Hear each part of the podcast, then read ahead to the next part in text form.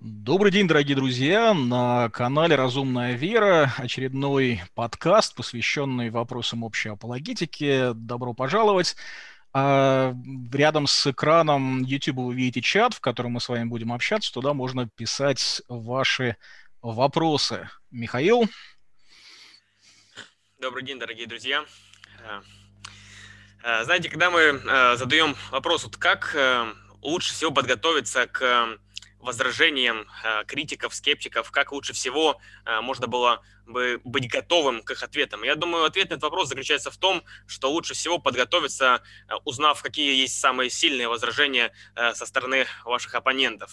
И знаете, сегодня мы будем говорить о как раз таки об этом. Мы будем говорить о самых сильных аргументах в пользу теизма и самых сильных возражениях против теизма. И сегодня, пожалуй, один из лучших людей, которые может представить эти аргументы просто, доступно и, главное, на русском языке для наших русскоязычных зрителей, это Алексей Владимирович Буров, друзья. А, Алексей Владимирович э, является физиком, выпускником Новосибирского университета, он кандидат физико-математических наук, а, он э, автор блога, э, различных статей. Э, он также лауреат философской премии э, Института основополагающих вопросов. Поэтому это человек, знающий свое дело, и он готов нам сегодня помочь разобраться в фундаментальных вопросах, которые затрагивают умы уже вот многих поколений людей, которые исследуют Вселенную. Алексей, приветствую. Привет, Михаил. Привет, Дмитрий. Привет всем, кто к нам присоединился и кто будет смотреть это видео. А, я думаю, что Михаил уже э, обо мне сказал достаточно. Я о себе больше рассказывать не буду. Если будут какие-то вопросы про, про меня лично, я готов на них ответить. Но не будем тратить время. Я, пожалуй, э, перейду э, к теме своего выступления. Если, а, Если можно, одно техническое замечание. Первые 40 минут нашего разговора будут посвящены теме, э, которую Алексей Владимирович хочет нам сегодня представить. И время от времени в этой презентации он будет делать перерывы, когда можно будет задавать вопросы. Но большая просьба, задавайте вопросы именно по той теме, о которой идет речь. И если это не комментарий, а вопрос, на который вы хотели бы услышать ответы, не обещаем, что ответим, но попробуем, то предварите его словом, набранным большими буквами «вопрос», чтобы оно выделялось Э, в тексте чата. Вот, надеюсь, что мое объяснение понятно, и не буду больше отнимать времени. Алексей Владимирович. Да, спасибо, Дмитрий. А, я буду рад ответить на все вопросы, какие будут. Все, любые серьезные вопросы приветствуются. Пожалуйста, не бойтесь, что вопрос будет глупым. А, единственные вопросы, есть только один сорт вопросов, которые я не люблю. Это троллинг. Вот троллинг я не люблю, саркастические всякие выпады. Это мне не интересно, я их буду просто игнорировать. Вот. А любой серьезный вопрос, если у вас он есть, вас он действительно волнует, задавайте, друзья. Я буду очень рад э, ответить на любой серьезный вопрос. Сколь бы не детским или взрослым, от образованного ума или не очень, э, от, от просто от здравого смысла или даже от недоразумения идущего. Лишь бы серьезность это единственное э, мое э, условие, единственный фильтр, который я беру перед, перед вопросом. Да?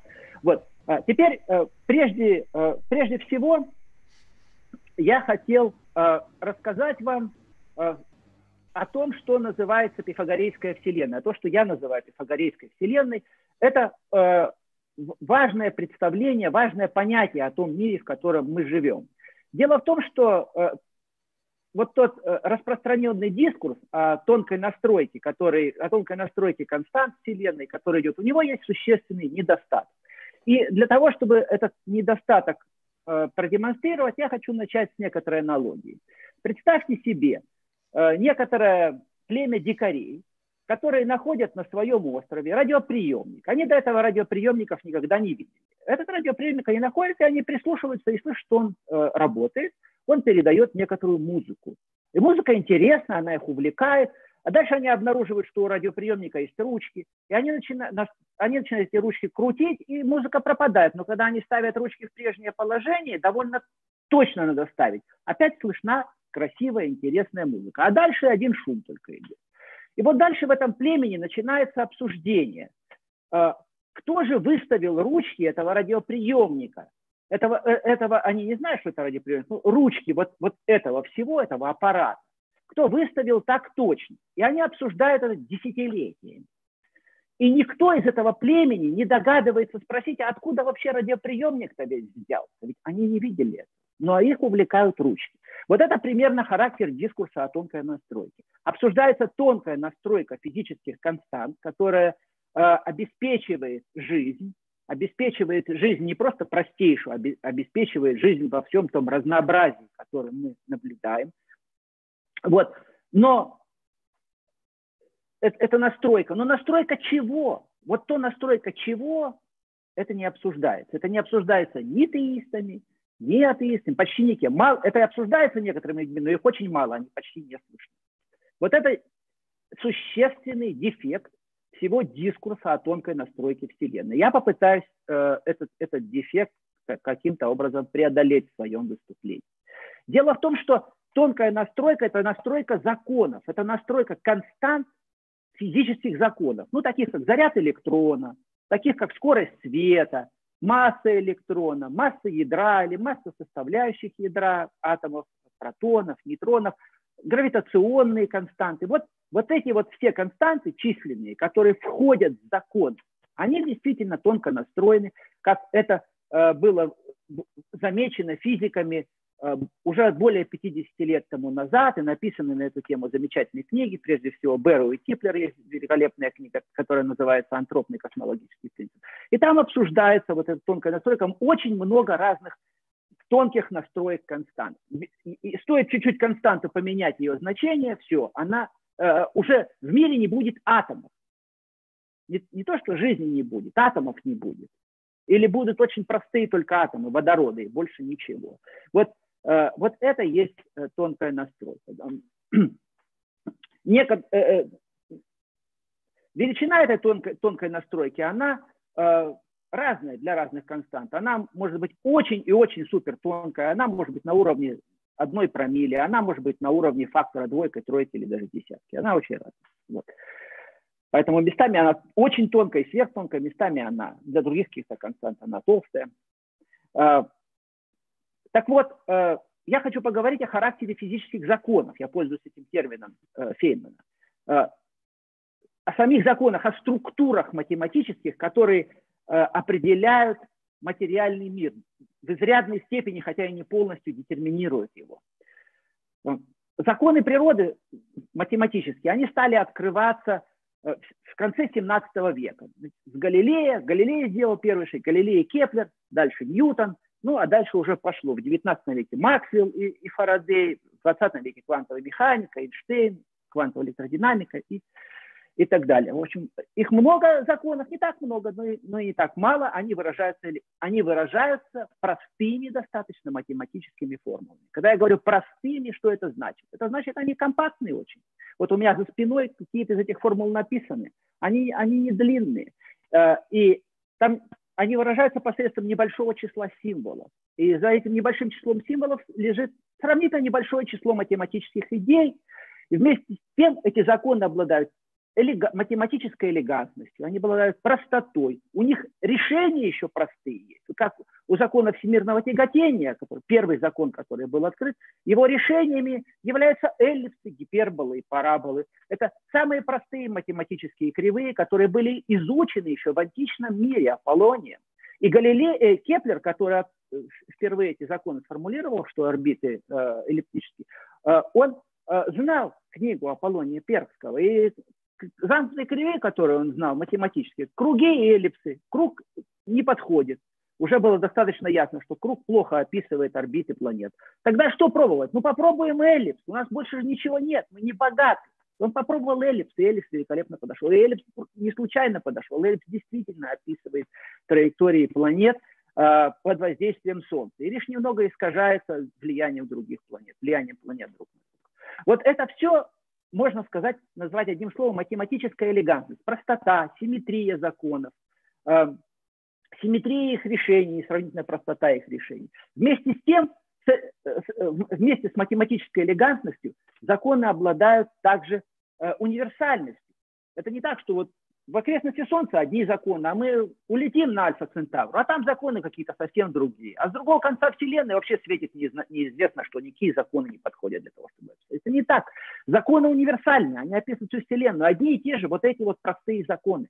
Математически простые, элегантные и так далее. Они вдобавок ко всему еще очень точны. Кто-то может сказать, ну ладно, нам просто удобно так описывать, такими простыми законами. И мы как-то описали. Дело в том, что мы описали это как, как на, так, как мы стремились. Мы стремились найти, физики стремились найти простые, математические, элегантные, симметричные законы.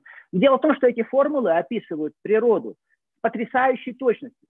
Например, э, магнитные моменты электрона, измеренные с великолепной, лучшей на сегодняшний день точностью, это 12 десятичных знаков, 12 десятичных знаков, 12 вот чисел десятичных магнитный момент электрона.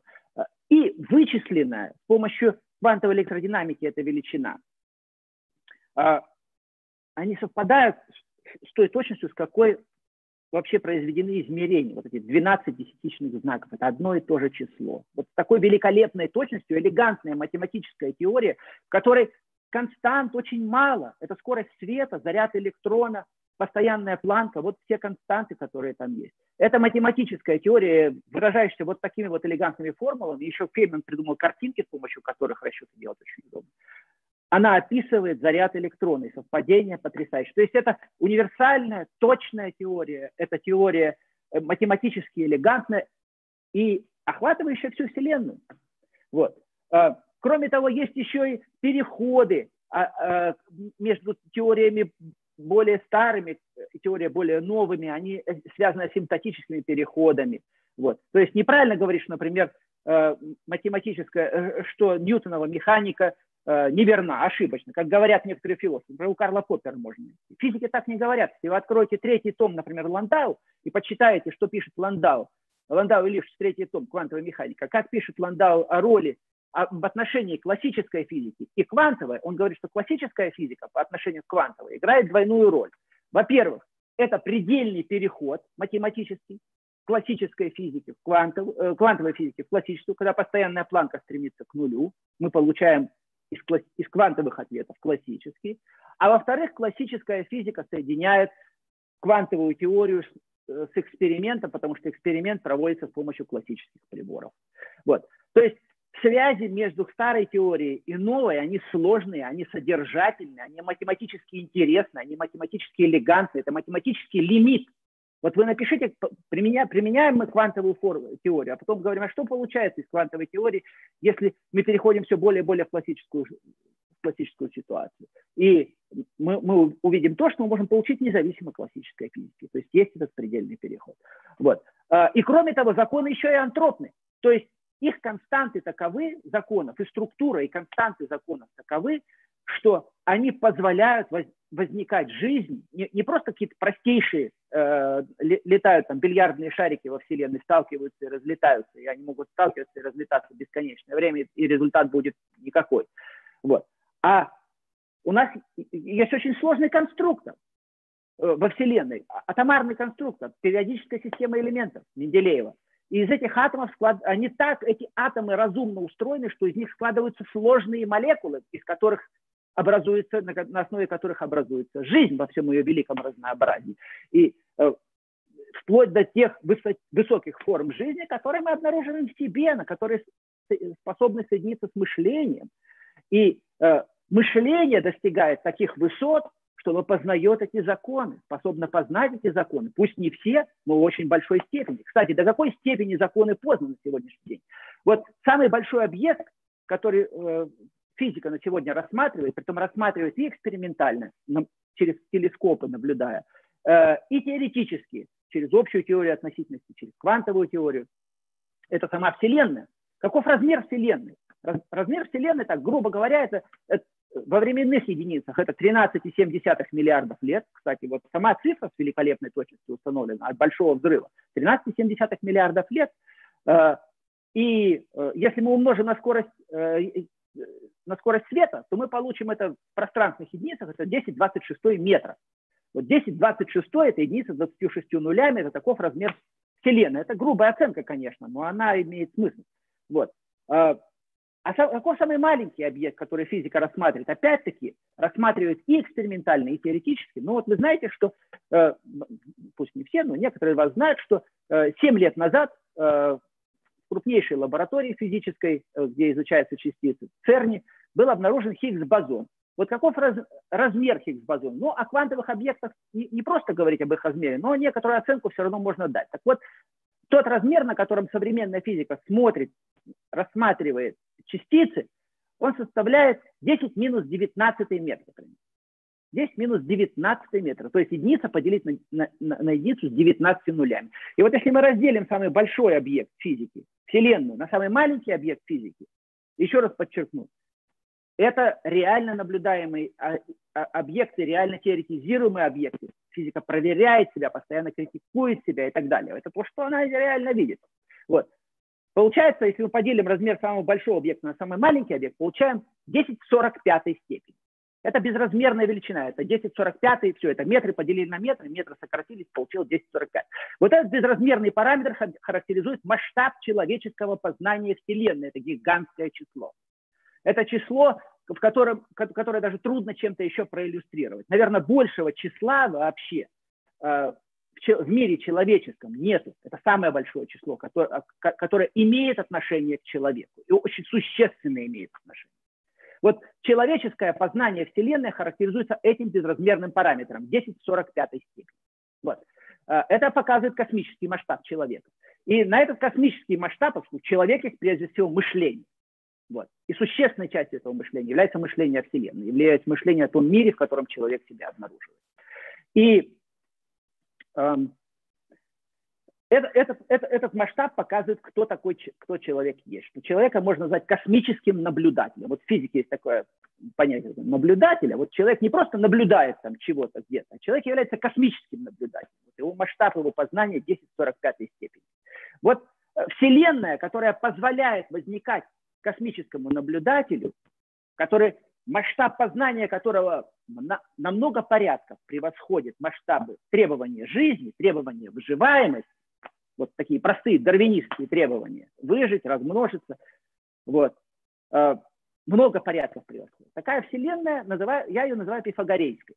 Вот, то есть это вселенная, законы которой просты, элегантны, вместе с тем антропны, они позволяют возникать, возникать разумным существам, которые законы этой же Вселенной способны познавать. Пусть и не до конца, но в значительной степени. Это пифагорейская Вселенная. Наша Вселенная управляет, э, имеет в виде своей логической структуры, материальный мир нашей Вселенной имеет в виде своей логической структуры, логического каркаса вот такие особенные законы. Вот.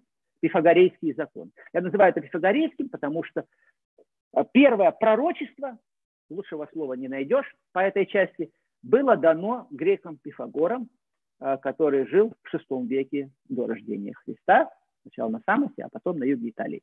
И там основал первые школы, и потом это, эти его школы повлияли существенным образом на всю последовавшую греческую мысль, в особенности на Платона, и дальше от Платона пошло уже очень и очень много. А Платон же повлиял, кстати, кстати очень сильно на христианскую мысль. И платонизм вошел в христианство, ну, я скажу так, наверное, не менее значительно, не более значительно, но, наверное, не менее значительно, чем библейская вера. Это сопоставимые вещи. Вот, то есть христианство есть, как говорил Лев Шестов, это есть синтез Афины и Иерусалима. Вот из Афин это прежде всего Платон.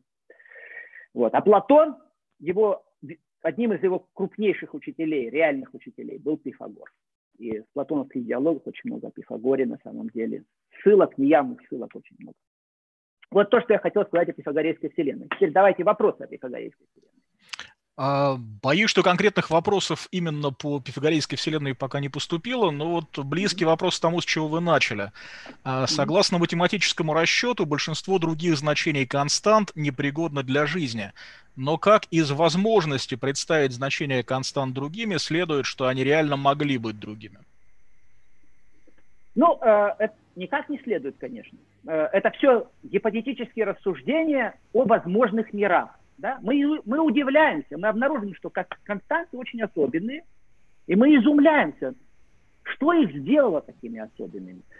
Все наше знание физики, каким мы располагаем на сегодня, показывает, что если мы сдвинемся куда-то, то не будет просто атом. Вот не, я даже не скажу, что жизни не будет. Атомов не будет. Мы, мы, мы не знаем, что такое жизнь. Жизнь – таинственное явление. Просто не будет атомов. Вот будут, например, одни только летать нейтроны, электроны и позитроны, и фотоны, и все. Но вот на таком базисе вы не построите никаких структур. Это, это, это, это, это будет мир, в котором сталкиваются бильярдные шары. Вот. Поэтому все, что мы знаем, на основе того, что мы знаем, мы, мы не видим абсолютно даже никаких намеков на возможность возникновения жизни, если мы отступаем от этих констант. Это не значит, что их там нет. Это не значит, что, что в каких-то других мирах, в которых, скажем, те же, та же самая, например, форма законов, но константы какие-то другие, нами не изученные, нами не представленные. Э, жизнь невозможна. Нет, мы этого не, не утверждаем. Но мы удивляемся. То есть чуть сдвинем, то Вселенная просто очевидно непригодна для жизни. Вот, вот такой ответ. Еще один близкий по теме вопрос. Э, текущая комбинация констант нам представляется специфической. Как определить специфичность? И как из наличия специфичности следует, что константы не являются грубым фактом и требуют объяснения? Ну, они специфичны в этом отношении, что если мы чуть-чуть поменяем хотя бы одну из них, то мы, у нас получается Вселенная какая-то очень пустая какая-то, бесплодная. В этом смысле они специфичны. Больше ни в, ни в каком. А, и эм, один наш э, читатель эм, ссылается на то, что вы в своих публикациях апеллируете к закону достаточного основания. Он пишет, закон достаточного основания справедлив в изученной части мира, но почему это экстраполируется на всю действительность, если мы знаем, что обобщение из частного, от э, частного к общему уже давал ложные выводы? Закон достаточного основания – это не есть эмпирический закон. Это, это общий закон разума. Поэтому он не из физики вытекает. Наоборот, вся физика и вообще все, все наше познание рациональное строится явно или неявно опираясь на закон достаточного основания. Лебниц, который сформулировал этот закон, он не измерял так сказать, ни падающих камней при этом, ни движения планет, он сформулировал его как некоторую очевидность чистого разума. Вот все. И, и, и никто до сих пор этот закон не опроверг. То есть можно, конечно, этого закона отказываться, но тогда рухнут все рациональные постройки. Если, если от закона достаточного основания, если его откинуть, мы не можем тогда делать вообще никаких заключений. Мы, мы оказываемся бессильны в рациональном смысле. Мы, мы ни рукой, ни ногой не пошевельнем. Вот и все. А, Алексей Владимирович, мне кажется, нужно двигаться дальше. Наши читатели увлеклись э, темой связи точной настройки с разумным замыслом угу. и немножко ушли в сторону. Замечательно, Дмитрий, спасибо. Я двигаюсь дальше. Значит, следующий, я надеюсь, что я достаточно понятно объяснил, что такое пифагорейская вселенная. Этот термин мы с сыном предложили вот как в том эссе, который мы потом получили приз от Института фундаментальных э, основополагающих вопросов. А другой термин, который я хочу ввести, который не менее важен, э, это он тоже связан с Пифагором, это пифагорейская вера. Вот э, мы можем задать вопрос, историко-научный. А, в силу каких предпосылок математическая физика не только возникла в Европе, европейской цивилизации, но и века оставалась, да и, да, да и до сих пор остается по преимуществу э, внутри европейской Э, цивилизации. А если переезжает куда-то за ее пределы, то вместе с ее институтами, как университет, например, вместе с, с европейскими университетами например, переезжает в Японию. И в Японии появляются тоже математические физики, но они появляются как воспитанники американских, скажем, университетов, которые э, в Японии по, по, по европейскому, по американскому образцу созданы. Вот почему, что такого особенного в европейской почве, в европейском духе было в 17 веке, а, когда возникла математическая физика, что а, содействовало или породило математическую физику и оставалась главной питательной основой. Вот а, э, на этот вопрос многие отвечают, э, историки науки, это известный вопрос, например, он иногда задается как вопрос Джозефа Нидома, был такой э, химик и историк науки, китаист Джозеф Нидом. Вот, э, на, на этот вопрос отвечает по-своему мой друг Геннадий Горелик, у которого есть замечательная книга «Кто изобрел физику», историк физики. На этот вопрос по-своему отвечал э, Кёстлер, э, австрийский э, историк, австрийский писатель, философ и тоже историк науки, написавший замечательную книгу «Лунатики», которая по-русски называется. Он на него отвечал. И у меня есть свой ответ на этот вопрос. Я хочу этот ответ сейчас выразить. Э, если мы посмотрим на мировоззрение, почитаем то, что писали о себе, о своих взглядах на мир, отцы науки, Кеплер, Галилей, Ньютон, э, Максвелл, Фарадей, Эйнштейн, Дирак, э, Планк, вот, и даже Фейман. Э, если мы посмотрим, что посмотрим на их мировоззрение этих, этих замечательных физиков и спросим, а есть ли что-то общее у этих очень разных людей, живших в разные времена, в разных странах, то мы это общее обнаружим. И вот это общее, то, что, то, что обнаруживается, я называю пифагорейской верой. Оно особенно отчетливо обнаруживается э, в отцах науки 17 века, у Галилея и Кеплера. Вот. Но дальше оно уже немножко не так хорошо выражается, не так хорошо артикулируется, потому что уже наследуется как имплицитное. Но у них это очень отчетливо. А, на это обращал внимание, кстати, Паули, э, Вольфганг Паули, один из отцов квантовой механики, который написал незадолго до своей смерти глубокое эссе о Кеплере, об Иоганне Кеплере.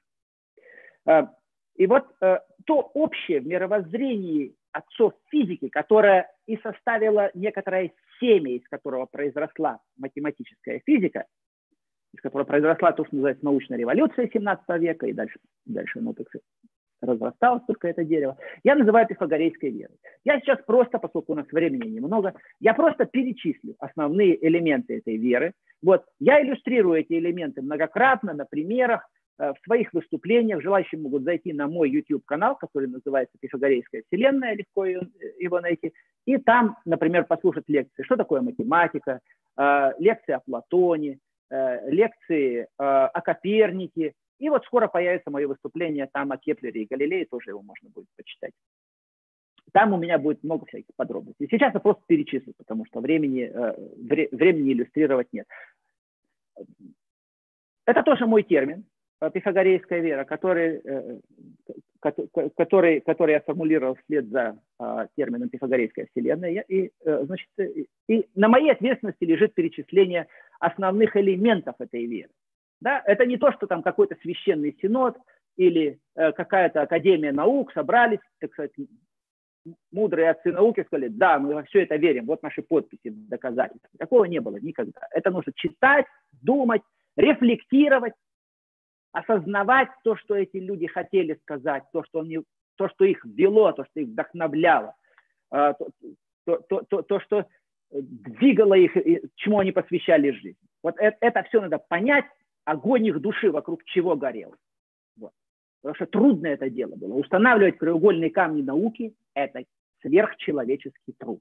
И для этого нужна какая-то потрясающая вера, чтобы, такую, чтобы двигать такими горами. Да? Мы помним, Христос говорил, будете иметь веру э, с горошином, э, нет, горчичное зерно горами двигать сможете. Вот горами надо было двигать. У них это было, это горчичное зерно у них было. Вот я сейчас это горчичное зерно пифагорейской веры, я его опишу. Итак, первый пункт это монотеизм. Мир создан единым, всеблагим, всемудрым Богом, Создателем.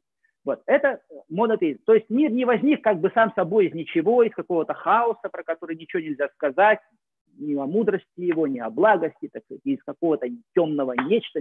Нет, мир не возник в результате какой-то битвы богов, там одних богов с другими, они потом часть богов одну часть мира сформировала, другая часть богов другую часть мира, или они какой-то компромисс, или одни боги, так сказать, там злые победили, добрые победили. Вот не в результате битвы богов, не в результате рождения из какого-то хаоса, не в результате деятельности какого-то не очень мудрого, не очень благого демона, потому что есть и такие картины мира, они называются ну, так, гностицизмом, гностические картины. Вот. Но мир создан единым, всеблагим и всемудрым Создателем. Поэтому э, это, это монотеизм, это классический монотеизм, и этот монотеизм мы, конечно же, встречаем в Библии, он это первое, что, а, первое, с чего начинается Библия, книга, Библия, книга Бытия, и о том же повествует и Платон в диалоге семей. И, э, и многократно, но не столь подробно, и в других диалогах. То есть здесь мы видим в монотеизме, в классическом, объединение Библии и Платона, и платонизма. Это первый пункт пифагорейской веры. Второй пункт пифагорейской веры – это то, что Вселенная, будучи созданной Богом, сама не является ни Богом, ни вообще живым существом. Вот. А, это очень важный пункт, потому что он развязывает руки эксперименту. В 17 веке, а, например, ученик Галилея делал а, эксперименты по откачиванию воздуха. Вот. И мы знаем, там измеряется в миллиметрах ртутного столба, Торричелли. Вот. Вообще, вот стоит призадуматься над этим. Если Вселенная, например, есть некоторый большой суперорганизм какой-то, еще, скорее всего, божественный, потому что очень большой, а мы тут воздух откачиваем. А еще Аристотель говорил, что Вселенная не любит, э, материя не любит пустоты, то, знаете, может быть, мы что-то неблагочестивое делаем, делаем что-то дурное, и нам за это достанется от богов или от бога вот от этого, который пронизывает все. Поэтому, э, но если мы убеждены, что Вселенная не является ни богом, ни живым существом, а это вот некая материя, каким-то образом организованная, каким-то образом натянутая на какие-то логические основания, вот, и мы вправе делать все что угодно. Воздух откачивать, там, снова забивать, там, еще что-нибудь, поднимать в гору там какие-то сосуды. Все, мы полностью свободны, наши руки развязаны, мы не беспокоимся по этой части. Это очень важный принцип. Он, он открывает полную дорогу, полный простор экспериментальному творчеству. Он не давит на человека этим страхом нуминозного, страхом того, что ему может достаться за свое, своей воли. Это, это библейский принцип, это не платонический принцип. Между прочим, возможно, так думают некоторые историки науки, я думаю, что, скорее всего, они правы, что это был один из тех принципов, который останавливал греков перед экспериментом. Потому что у греков, у платоников Вселенная э, была такая мировая душа, которая пронизывала весь мир, и мы о ней можем прочитать в том же диалоге Тимей.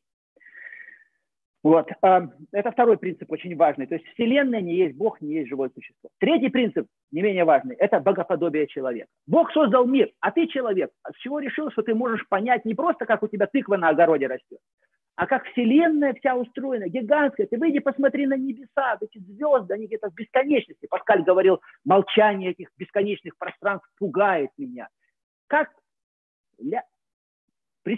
поклонись Богу, Возблагодари Его, что ты еще жив, за жизнь свою, постарайся прожить ее наиболее достойно, но даже не помышляя о том, что ты можешь понять, как Бог этот мир устроен. Вот так, например, мыслили многие теисты, и в значительной степени так это, это, эта идея, она присутствует и в христианстве, но в христианстве есть и другая идея. В христианстве есть идея о том, что человек создан по образу и подобию Божию. Это что значит? Значит, что по образу и подобию? Ведь не то, что у Бога есть руки, ноги, там, голова.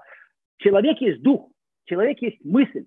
И если Бог творец прежде всего, а именно об этом нам говорит Святое Писание прежде всего, что Бог есть творец, значит, человек творческий, творческое создание. И коли он по образу и подобию Божию создан, и Бог есть его небесный Отец, то это благое дело стремиться понять замысел Отца, замысел Отца о мире, как э, это, это причастие к Отцу. Мы приближаемся к Богу, постигая этот мир. И мы можем это делать, потому что мы его дети. И это дело не просто возможно, но еще добавок ко всему и святое, потому что приближение к Отцу и соединение с Отцом – это и есть самое святое, это причастие называется. Поэтому третий пункт пифагорейской веры – это библейский пункт, и он же, между прочим, платонический тоже. Вот, э, что человек подобен Богу, он, он, он создан по образу и подобию Божию. Вот. Э, это общее у Библии и у Платона. Третий пункт пифагорейской веры. Э, четвертый пункт пифагорейской веры – это сугубо платонический пифагорейский. Э, это не библейский, но и не противоречащий Библии. Это божественность математики.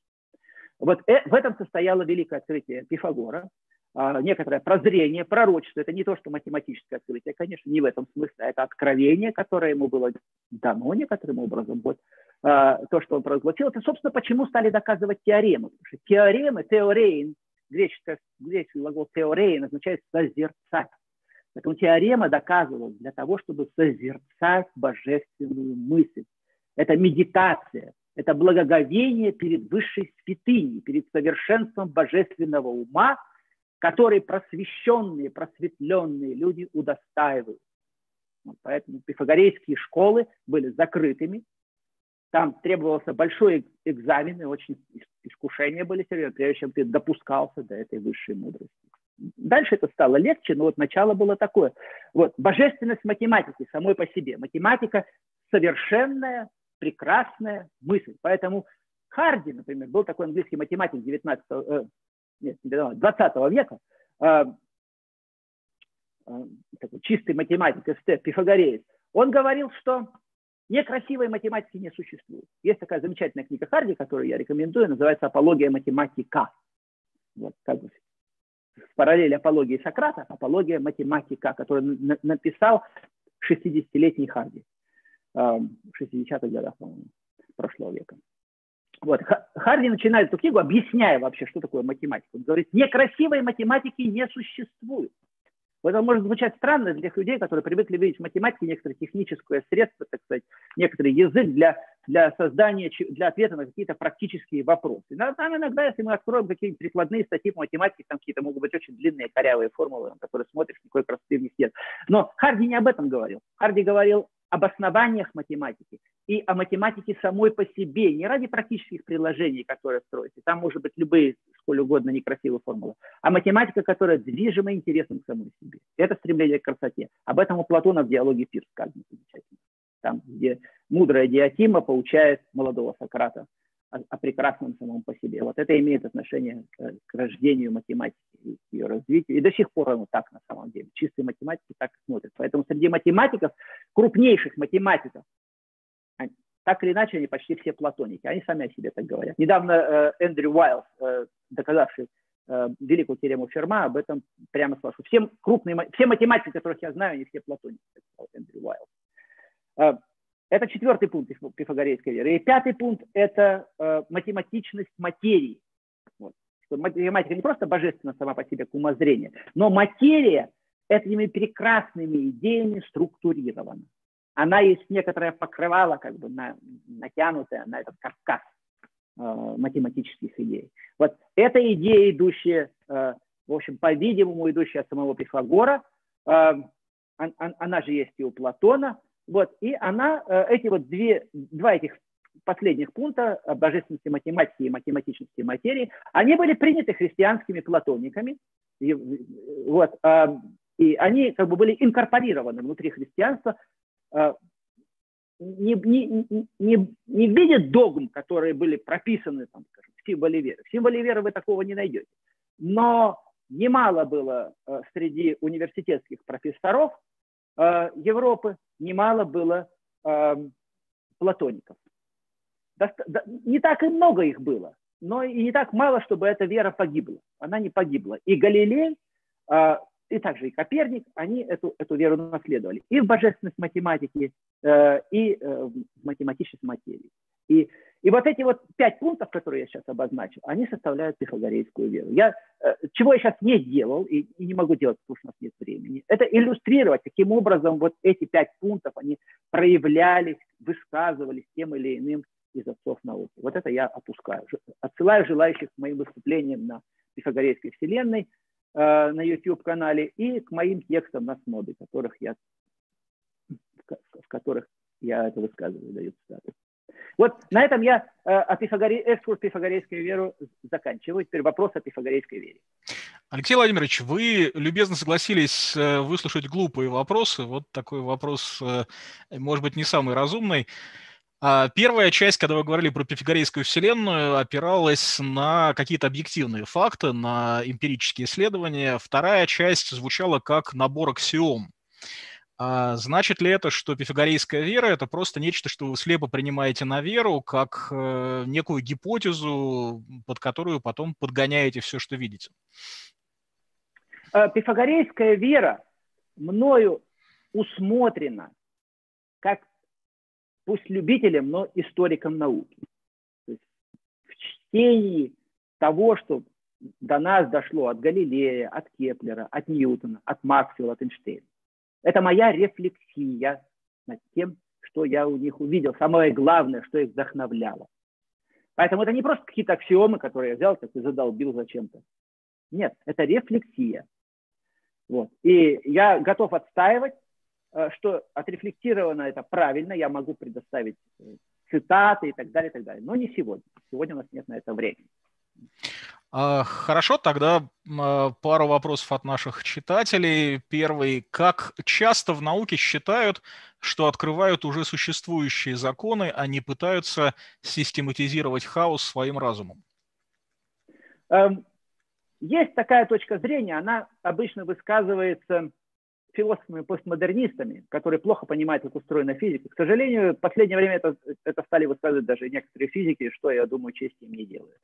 Потому что физика устроена так, что она постоянно проверяет свои законы, которые она формулирует. И чем фундаментальнее закон, тем больше энергии на эту проверку, тем больше внимания на эту проверку, тем больше чести тем, кто покажет, что закон где-то не работает. Физика исключительно самокритична. И законы, э, открытые физикой, вот, э, они работают в гигантском размахе параметров, с гигантской, с фантастической точностью. Э, невозможно просто так взять и натянуть какую-то удобненькую формулку на то, что вы наблюдаете хаотичное или закону, э, или, скажем, удовлетворяющее кому-то другому закону, а не, а, а не тому, который вы пытаетесь. Вы, всякий человек, который занимался, например, имеет опыт экстраполяции функций, он понимает, что если у тебя дано там 10 точек, на 10 точек можно натянуть полином десятой степени. Но если вы поставите одиннадцатую точку где-нибудь за пределами этого интервала, то у вас согласия уже никакого не будет. А, поэтому вот то, что Вигнер назвал эффективностью математики, э, фантастической эффективностью математики, э, это и показывает, что законы, которые мы находим, что они не просто есть что-то удобное для нас, а, а это они несут на себе черту объективности. Это все, вот я вам такой пример приведу. Вы на, находите зашифрованный текст, вы не знаете, что там такое. Там идут какие-то буквы, но, но, но они ничего не означают. Вы начинаете искать ключ к этому шифру. Вот. Вы ищете его, в конце концов, вы, вы, пробуя один из, а, один из шифров, так сказать, вашей гипотезе, вы расшифровываете текст, и вы, и вы читаете эту сказку, например, о красной шапочке. Написанная без ошибок, замечательными образом и так далее. Все, от, от корки до корки красная шапочка. А теперь я вам скажу, а может быть это на самом деле не красная шапочка была, а какой-то вообще незнакомый текст, просто вам удобно натягивать это вот на, на красную шапочку. Нет, друзья, уж если я расшифровал какой-то сложный большой текст, и он у меня весь лег, это получился связанный текст сказки, то значит я нашел правильный ключ. Вот мой ответ. Очень красивый образ, понятный для нас э, гуманитариев. Большое спасибо за это. А, и еще один вопрос. Э, поскольку, поскольку вы уж соединили э, в первой и второй частях объективное с аксиоматическим, немножко забегая, забегая вперед к тому, о чем будем говорить во второй части, вопрос такой. Если из тонкой настройки не следует существование Бога, это некая рефлексия на обсуждение, которое шло в чате там высказана была мысль, что тонкая настройка сама по себе не является доказательством существования Бога, то есть там как бы э, прямой вывод оттуда не следует то почему этот аргумент используется в пользу существования Бога, а самое главное, в пользу именно христианского Бога? Давайте я тонкой настройке я перейду еще чуть, чуть позже, и я на этот вопрос там отвечу. Отлично. Хорошо? Давайте Чудесно. пока отложим этот вопрос. Будем а, его держать в уме. Да, давайте тогда продолжим и... Э... Да, хорошо. Тогда продолжим. И, значит, следующее, что, о чем я еще хотел сказать, это последняя, третья часть моего так сказать, спича, а потом я буду просто отвечать на вопросы, в том числе прокомментируя вот, э, обсуждение тонкой настройки. Э, это э, то, что, я, я, то, что называется сциентизм. Вот э, современные атеисты, особенно связанные с наукой, они называют себя по-разному. Материалистами, натуралистами чаще всего в последнее время. Вот. Э, но я думаю, что натурализм, Шон Кэрролл, например, себя называет поэтическим натурализмом. Я думаю, что это неудачный термин, э, поскольку слово натурализм слишком расплывчатое. Вот я был в советское время, сдавался в журнал «Юный натуралист», я помню, мама выписывала этот журнал, я любил там картинки зверюш, вот, э, истории из их жизни натуралистами что значит? Можно, например, философ-стойков э, античных назвать натуралистами, потому что они учили о том, что вот хорошо следовать природе во всем. Вот. Это какой-то очень расплывчатый термин, непонятный. Э, адекватный термин для воззрений таких э, людей, как Докинс, э, как Шон Кэрролл, э, как Дэниел Дэнни, философ, и многих их, э, им следующим, это сциентизм. Это э, от слова science, наука – это некоторая, это абсолютизация научного знания. Слово сциентизм было введено австрийским, австро-американским философом Фридрихом Хайеком э, в его э, замечательных исследованиях, в том числе исследования я рекомендую э, «Злоупотребление разумом», а также «Дорога к рабству». Вот эти, эти две работы, по крайней мере, там описывается очень подробно, что такое сциентизм, особенно в злоупотреблении разумом. Это культ научного знания.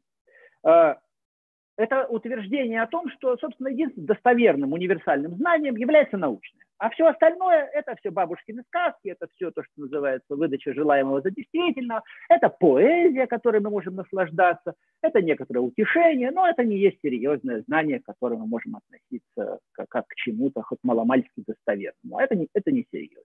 Это можно утешаться, баловаться, развлекаться, так сказать, и так далее. Но это не то. Вот это сциентизм, культ э, науки, science. Э, сциентизм на самом деле зародился давно. Э, э, уже как, не в этом веке даже. Скажем, в русской литературе мы имеем образ сциентиста на самом деле. Это Базаров в Тургеневском романе «Отцы и дети». Это вот лягушек резать, дальше мы будем, это несколько карикатурно, конечно, но это в том же ключе. Вот мы будем изучать научными методами природу, и это все отсюда, если мы что-то и можем понять достоверно, вот мы и поймем. Э, отсюда следует, что бессмысленно спрашивать. Очень многие вещи, оказываются, внутри сциентизма объявляются бессмысленными. Вообще вся философия оказывается бессмысленной, потому что ведь философия – это есть рефлексия над наукой. Вот мы имеем науку, и мы спрашиваем, а почему законы такие, а не другие? Это вопрос уже бессмысленный. Или, например, мы будем задавать этические вопросы. На каком основании мы вот это объявляем добром, а вот это злом? Потому что нам просто так хочется? Или есть какие-то более серьезные основания? Сciентисты скажут, что да, вот нам так хочется. Одним хочется э, утверждать э, золотое правило, а другим нацизм или, например, коммунизм. Ну, кому что, тут как бы люди свободны, так сказать, формулировать те или иные ценности, тем или иным ценностям следовать. Объективных ценностей нет.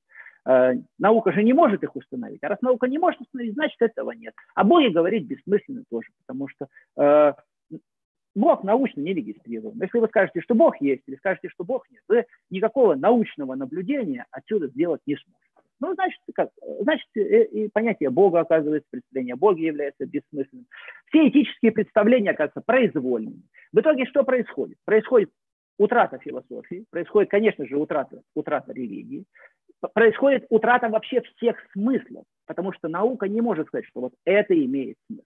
Наука не, не утверждает смыслов. Наука э, есть некоторые средства установления истин уже по заданным некоторым установленным методам и парадигмам. Вот что наука делает. Наука никогда не скажет, это хорошо, это достойно, это благородно, а вот то дурно, то должно порицаться, это тому мы должны противостоять. Наука никогда, наука не, не высказывает ни смысловых, ни ценностных суждений. Поэтому все смысловые ценностные суждения, все святыни, все самое важное объявляется чем-то равнопроизвольным. В итоге ценности все теряются. Происходит утрата философии, утрата ценностей, и в том числе вот происходит утрата ценности познания, потому что, собственно говоря, если я спрошу сциентиста, того же Шона Кэрролла или Докинза, а, а, собственно говоря, почему вы должны изучать, например, палеобиологию или вкладываться в какой-то новый ускоритель для, для поиска каких-то новых частиц на каких-то там бешеных каких-то энергиях, там еще дальше, чем эти 10 минус 19, то какой смысл? Почему налогоплательщик должен за это платить? Почему молодой человек, который еще не решил, куда ему пойти, вот, талантливый, скажем, молодой человек, он решает, чем, куда ему посвятить жизнь. Почему он должен посвящать жизнь теоретической физике? Потому что просто это ему интересно. Но интересно не есть цель, ценность. Ведь интересное может быть и дурным. Есть такие вещи, которые мне это интересно, но я должен. Если я чего-то хочу, это еще не значит, что это доброе. Это может быть очень дурно. И, как правило, будет дурным, если я не отрефлектирую свое желание. Если я его не проведу через, через критику всего того знания, которое у меня есть, и всех тех ценностей, которым я поклоняюсь которые я провел тоже через критику разума, через критику историческую. Если я этого ничего делать не буду, то мои желания будут вести меня чисто, чисто деструктивность. Поэтому э, сциентизм на самом деле ведет э, к убийству самой науки. Это, это, это, это люди типа Шона Кэрролла, они рубят сук, на котором они сидят. Потому что если серьезно отнестись к тому, что они говорят, ну, сказать, ну хорошо, друзья, вам интересно строить этот ускоритель, почему-то вам так захотелось. Но налогоплательщику от этого не будет ни жарко, ни холодно. Он об этих бозонах даже просто не узнает ничего, он не понимает этого языка уже совсем напрочь. Даже физики, на самом деле, лишь малая доля физиков понимает, какая наука стоит за тем же бозоном, там, за кварками. Это малая часть физиков способна хотя бы даже маломальски э, подробно себе представить. Поэтому спрашиваю, зачем это все? Зачем тратить на это жизнь, зачем тратить на это народные деньги? Бессмысленно. Поэтому рубят сук, на котором сидят. Это, это есть самоубийство науки, сциентизм. Вот что это такое. Иногда это называю тенью науки. Э, если пифагорейская вера есть семя, из которого наука произросла, благородное семя, из которого она произросла, божественное, то сциентизм – это тень того дерева, которое выросло. Всякая, на самом деле, великая вещь имеет свою тень, и наука тоже имеет ее. Семья имеет свою тень. Если человек, например, поклоняется семье, если находит женщине, выше женщин бывает, ну и мужчин тоже бывает, э, семья является высшей ценностью, то это будет мафиозный человек.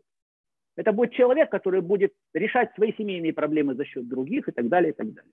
Если отечество для меня является высшей ценностью, выше, чем отечество нет, это будет империалист, это будет человек, который будет готов задавить своих, своих соседей, оболгать их всячески и так далее, потому что для моего отечества это выгодно, оно его восславит или прибавит ему дополнительной территории, это будет здорово. То есть это тень, любая любовь имеет свои, свою тень, потому что лишь один Бог может быть в абсолюте, а никакая конкретная вещь абсолютно быть не может. Возведение конкретной вещи, любовь, сколь бы она ни была хороша сама по себе, семья, отечество, наука, сколь бы они искусство, сколь бы они хороши не были сами по себе, но возведение их в положение абсолюта их уничтожает, потому что они неуместны.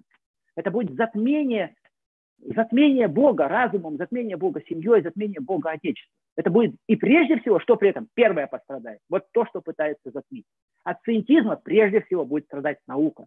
Прежде всего наука. От культа семьи прежде всего страдает семья этого человека, у которого э, семья возведена в высший культ. И так далее, и так далее. Вот это сциентизм тень. И вот я хочу сказать, что в высказываниях, во всем, что вот мы можем почитать у того же Шона Кэрролла, если уж мы о нем сегодня говорим, ну, далеко не только, но это чрезвычайно распространенная вещь. Сциентизм встречается на каждом шагу. Можно еще спросить, откуда сциентизм взялся? Почему он пошел такой? Дело в том, что сциентизм есть в каком-то смысле фатальная вещь. Э, для того, чтобы стать э, квалифицированным ученым, победить в состязании, наука очень состязательна, и это хорошо, вот, побеждают наиболее умные, наиболее толковые, наиболее преданные науке люди, талантливые. Для, так вот, для того, чтобы в этом состязании, в этом марафоне длиной в жизни побеждать, требуется складываться очень и очень много. Вот. Требуются гигантские усилия. И на все остальное просто не хватает времени. И люди получают научное образование, совершенствуются в науке, но э, какой ценой? В университетах эти люди пропускают, как необязательные, они есть необязательные, курсы по философии, курсы по истории науки, курсы по истории религии, они их не берут, им некогда. И поэтому они вырастают людьми, у которых вот зрение зашорено. Они такими и живут с зашоренным зрением. Они видят только нау науку, в лучшем случае как науку в целом просматривают, но даже часто этого нет, только свою какую-то область. Они в ней живут и проживают. Поэтому что они могут что они могут рассуждать, как они могут рассудить обо всем остальном. Ну, оно следует из науки. Я, по крайней мере, причастен науке, хотя бы конкретно, я причастен, я не успешен. Ну, значит, я одно из двух. Либо я причастен к чему-то самому главному и самому большому в человечестве, но тогда все остальное не менее важно. Либо я всего лишь овладел какими-то конкретными методами.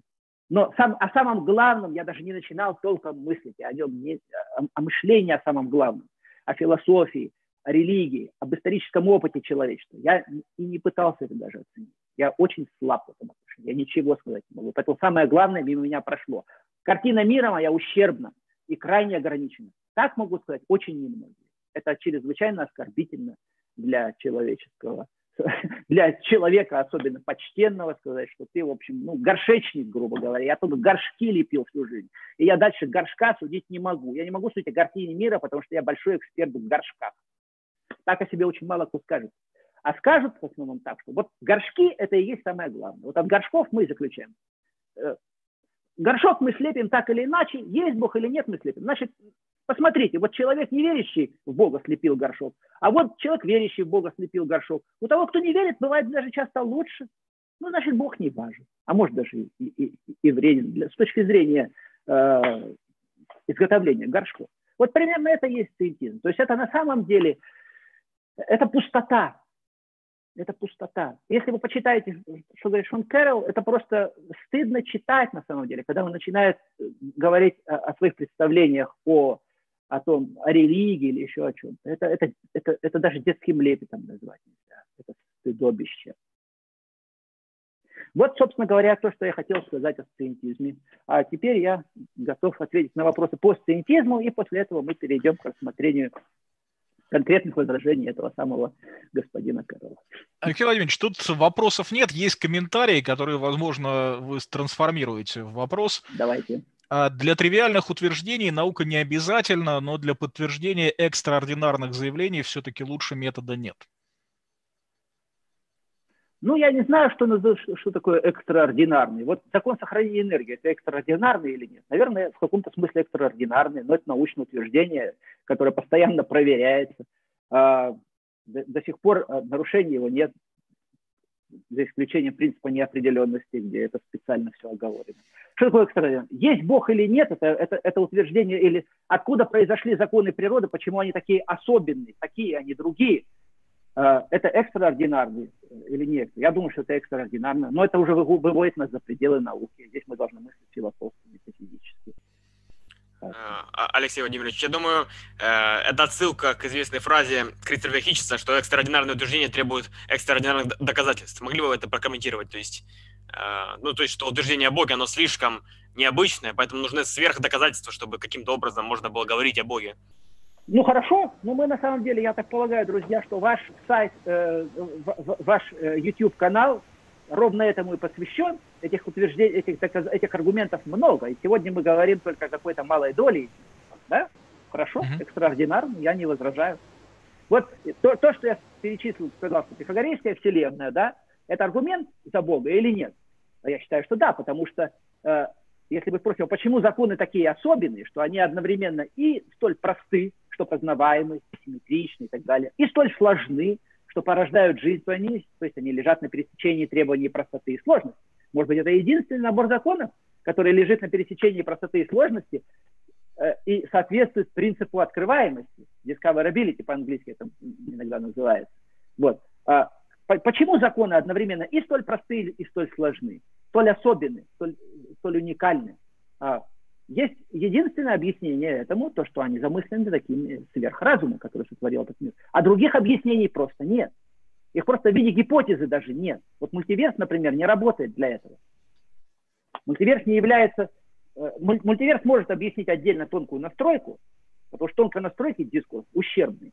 А вот если мы возьмем в целом пифагорейский аргумент, тонкая настройка является частью его, то уже мультиверс не работает. Просто других нет. Вот этот аргумент в пользу существования Бога, как методом от противного, если угодно.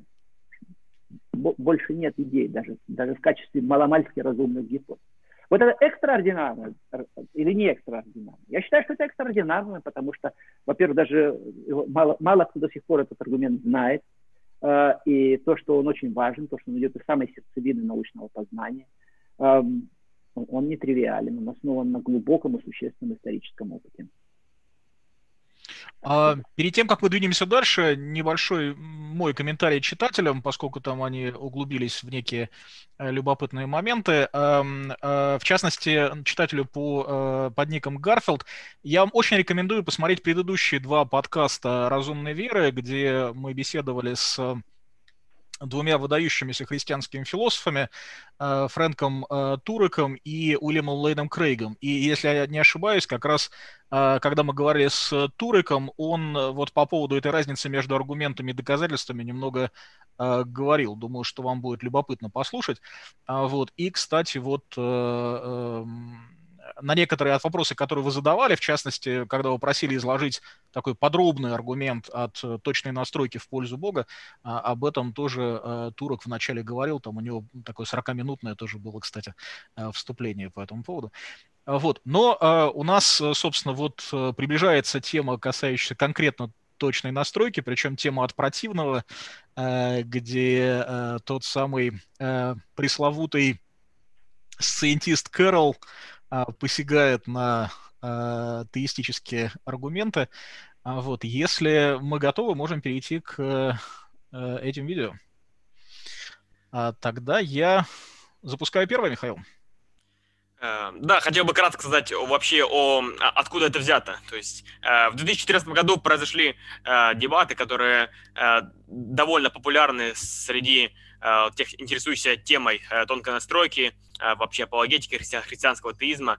И вот как раз-таки в этих дебатах Вильям Энн Крейг, один из выдающихся апологетов современности, и Шон Кэрролл, который также является известным физиком и также сторонником движения Брайтс, Брайтс от английского сообразительный, то есть это движение сайентистов, как сказал Алексей, таких, они называют себя натуралистами, которые пытаются э, показать мир э, вне каких-либо сверхъестественных гипотез.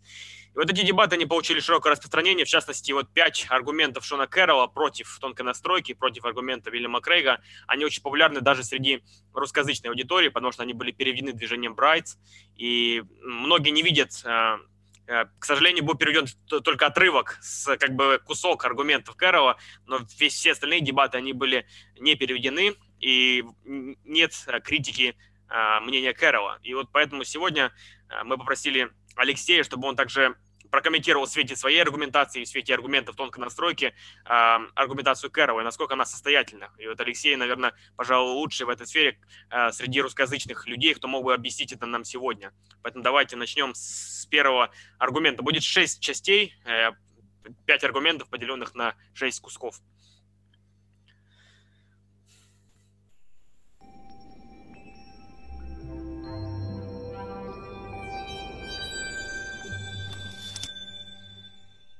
Итак, давайте перейдем ко второму аргументу, телеологическому аргументу, от тонкой настройки. Я очень рад признать без промедления, что это лучший аргумент, который есть у теистов, когда речь заходит о космологии. Это потому, что он играет по правилам. Есть феномен, есть параметры физики элементарных частиц и космологии, и у вас есть две различные модели — теизм и натурализм. И вы хотите сравнить, какая модель лучше соответствует данным. Я аплодирую такому общему подходу. Тем не менее, это все же очень плохой аргумент. Я приведу пять кратких причин, почему теизм не предлагает решения для предполагаемой проблемы тонкой настройки. Во-первых, я абсолютно не убежден, что проблема тонкой настройки существует, и опять же, доктор Крейг не предоставил никаких свидетельств этому. Конечно же, правда, что если вы измените параметры законов природы, то значительно изменится и наши имеющиеся наблюдаемые условия. Это я готов тут же признать, но я не признаю, что жизнь не могла бы существовать из-за этого. Я бы начал это признавать, как только кто-нибудь сказал бы мне, какие условия нужны для существования жизни. И что такое жизнь по сути, например. Если это просто обработка информации, мышление или что-то вроде этого, то имеется целое море возможностей для нее. Они будут звучать как научная фантастика, но опять-таки, вы же сами решили поменять параметры Вселенной, поэтому результаты будут походить на научно-фантастические романы. К сожалению, мы не знаем, могла бы жизнь существовать, если бы условия в нашей Вселенной были бы отличными от нынешних, потому что мы наблюдаем лишь ту Вселенную, которую наблюдаем. Алексей? Да, хорошо. А, этот аргумент Шона Кэрролла плох вот в каком отношении. Во-первых, любая э, аргументация метафизическая, отталкивающаяся от данных науки, основана на тех данных науки, какие у нас есть. Завтра данные науки может быть, могут быть другими, и аргументация, соответственно, может поменяться в той мере, в какой она вовлечена. Вот на основе тех данных науки, которые у нас есть, э, константы настроены с удивительной точностью. Многие с фантастической точностью много порядков, некоторые с точностью там 10 минус 3 и так далее. И если мы сдвигаем, мы находим там абсолютно бесплодную Вселенную. Вот как я приводил образ на уровне сталкивающихся бильярдных шаров. Одни нейтроны, например, позитроны и электроны, больше ничего. Вот. Из такой вселенной никто не может представить даже в принципе. Вот у вас есть бильярдный стол, на нем шары сталкиваются. Может из этого образоваться жизнь? Ну, Шон Карелл, может быть, скажет, мы не знаем, мы плохо изучали столкновение бильярдных шаров, давайте мы их произучаем триллиард лет. И тогда нам, глядишь, и прояснится. Но на уровне здравого смысла очевидно, что нет. Бильярдные шары не образуют достаточно сложных структур, которые необходимы для возникновения жизни. И жизнь, конечно, мы говорим о жизни, как, как мы ее понимаем, а как, а как еще иначе мы о ней можем говорить. Поэтому это аргумент, конечно, опирающийся на определенные представления научные, но они весьма разумные, и на основе здравого смысла что вот просто из бильярдных шаров вы не построите жизнь. Доказательств нет. Но, это, но есть утверждения достаточно очевидные, но бездоказательные, тем не менее. Вот тот же, например, принцип достаточного основания, он является очевидностью разума, хотя я не знаю, кто его доказывает, на основе чего. Также вот тоже из бильярдных шаров жизнь не построишь. Атомов не будет, мистер Керролл. Не только жизни не будет, о которой мы действительно загадочное явление. Атомов не будет. Из одних нейтронов вы жизнь не построите. Вот Спасибо. Давайте перейдем ко второму сразу аргументу.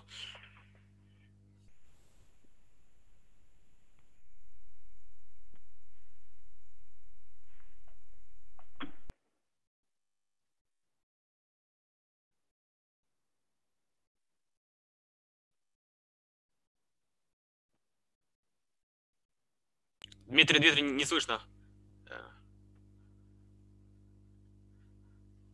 Сейчас, друзья, небольшая задержка.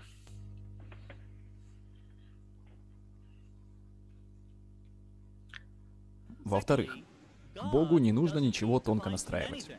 Мы обсуждаем параметры физики и космологии, массу электрона, силу гравитации и говорим, что если бы их значения не соответствовали бы нынешним, то и жизни бы не существовало. А это сильно принижает Бога, что довольно удивительно для теистов, как я считаю. В теизме жизнь является чисто физической. Это не просто скопление атомов, которые вытворяют всякие вещи, как это представляется в натурализме.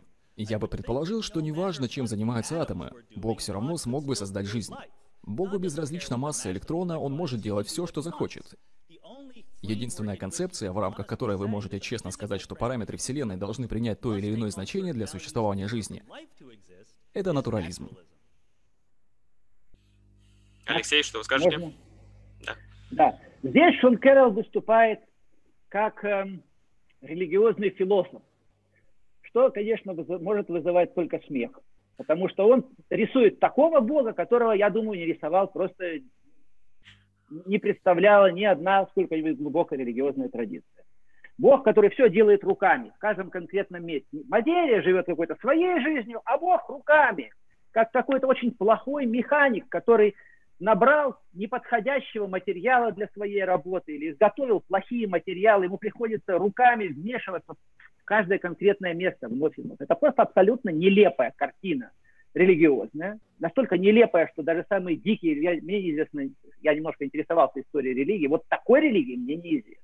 Это заведомо не имеет ничего общего с библейским богом, с христианским богом. Поэтому Шон Кэрролл слепил бога по образу и подобию своему, вот. Наверное, Шон Кэрролл просто все делает руками, я предполагаю. Что у него, наверное, плохо получается, материалы все распадаются, он должен чинить вот каждый подпункт. Гайку при, привинтил, она плохая, винт не тот и так далее. Но более нелепого э, э, э, опровержения теизма трудно даже себе представить. Вот, что я могу сказать. Это то, что называется strawman argument.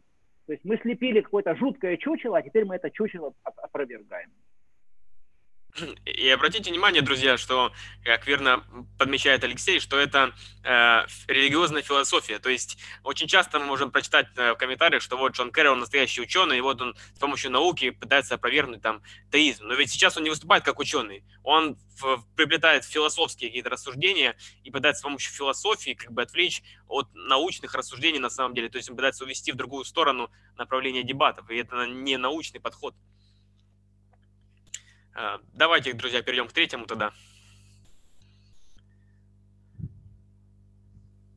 Третье — это то, что эти тонкие настройки, которые, как вам кажется, присутствуют, могут исчезнуть, как только вы лучше станете понимать Вселенную. Они могут быть мнимыми. Есть известный пример, который теисты любят приводить, и даже космологи, которые недостаточно его продумали, что скорость расширения ранней Вселенной настроена с точностью до 1 десятой в 60 степени. Это лишь грубые расчеты, упрощенные, карандашом на бумажке. Но в данном случае можно сделать кое-что получше. Можно обратиться к уравнениям общей теории относительности, и там есть правильное, точное уравнение для вычисления вероятности. И когда вы зададите тот же вопрос, используя правильное уравнение, окажется, что вероятность равна единице. Все космологические модели, за исключением нульмерного множества, имеют правильную скорость расширения для длительного существования и возникновения жизни. Я не могу сказать, что все параметры вписываются в такую схему, но пока мы не знаем ответа, мы не можем заявлять, что они действительно тонко настроены. Алексей? Вот, вот это аргумент уже более интересный, я считаю. Более качественный. И он, между прочим, идет э, как критика э, самого дискурса тонкой настройки. И с этой критикой я э, согласен. Здесь, это тот пункт, где я согласен с критикой Шона Кэрролла. Он говорит на самом деле, что вот то, что нам кажется тонко настроенной константой, там, точностью там, 10 минус 10, например, может оказаться следствием более глубокого закона.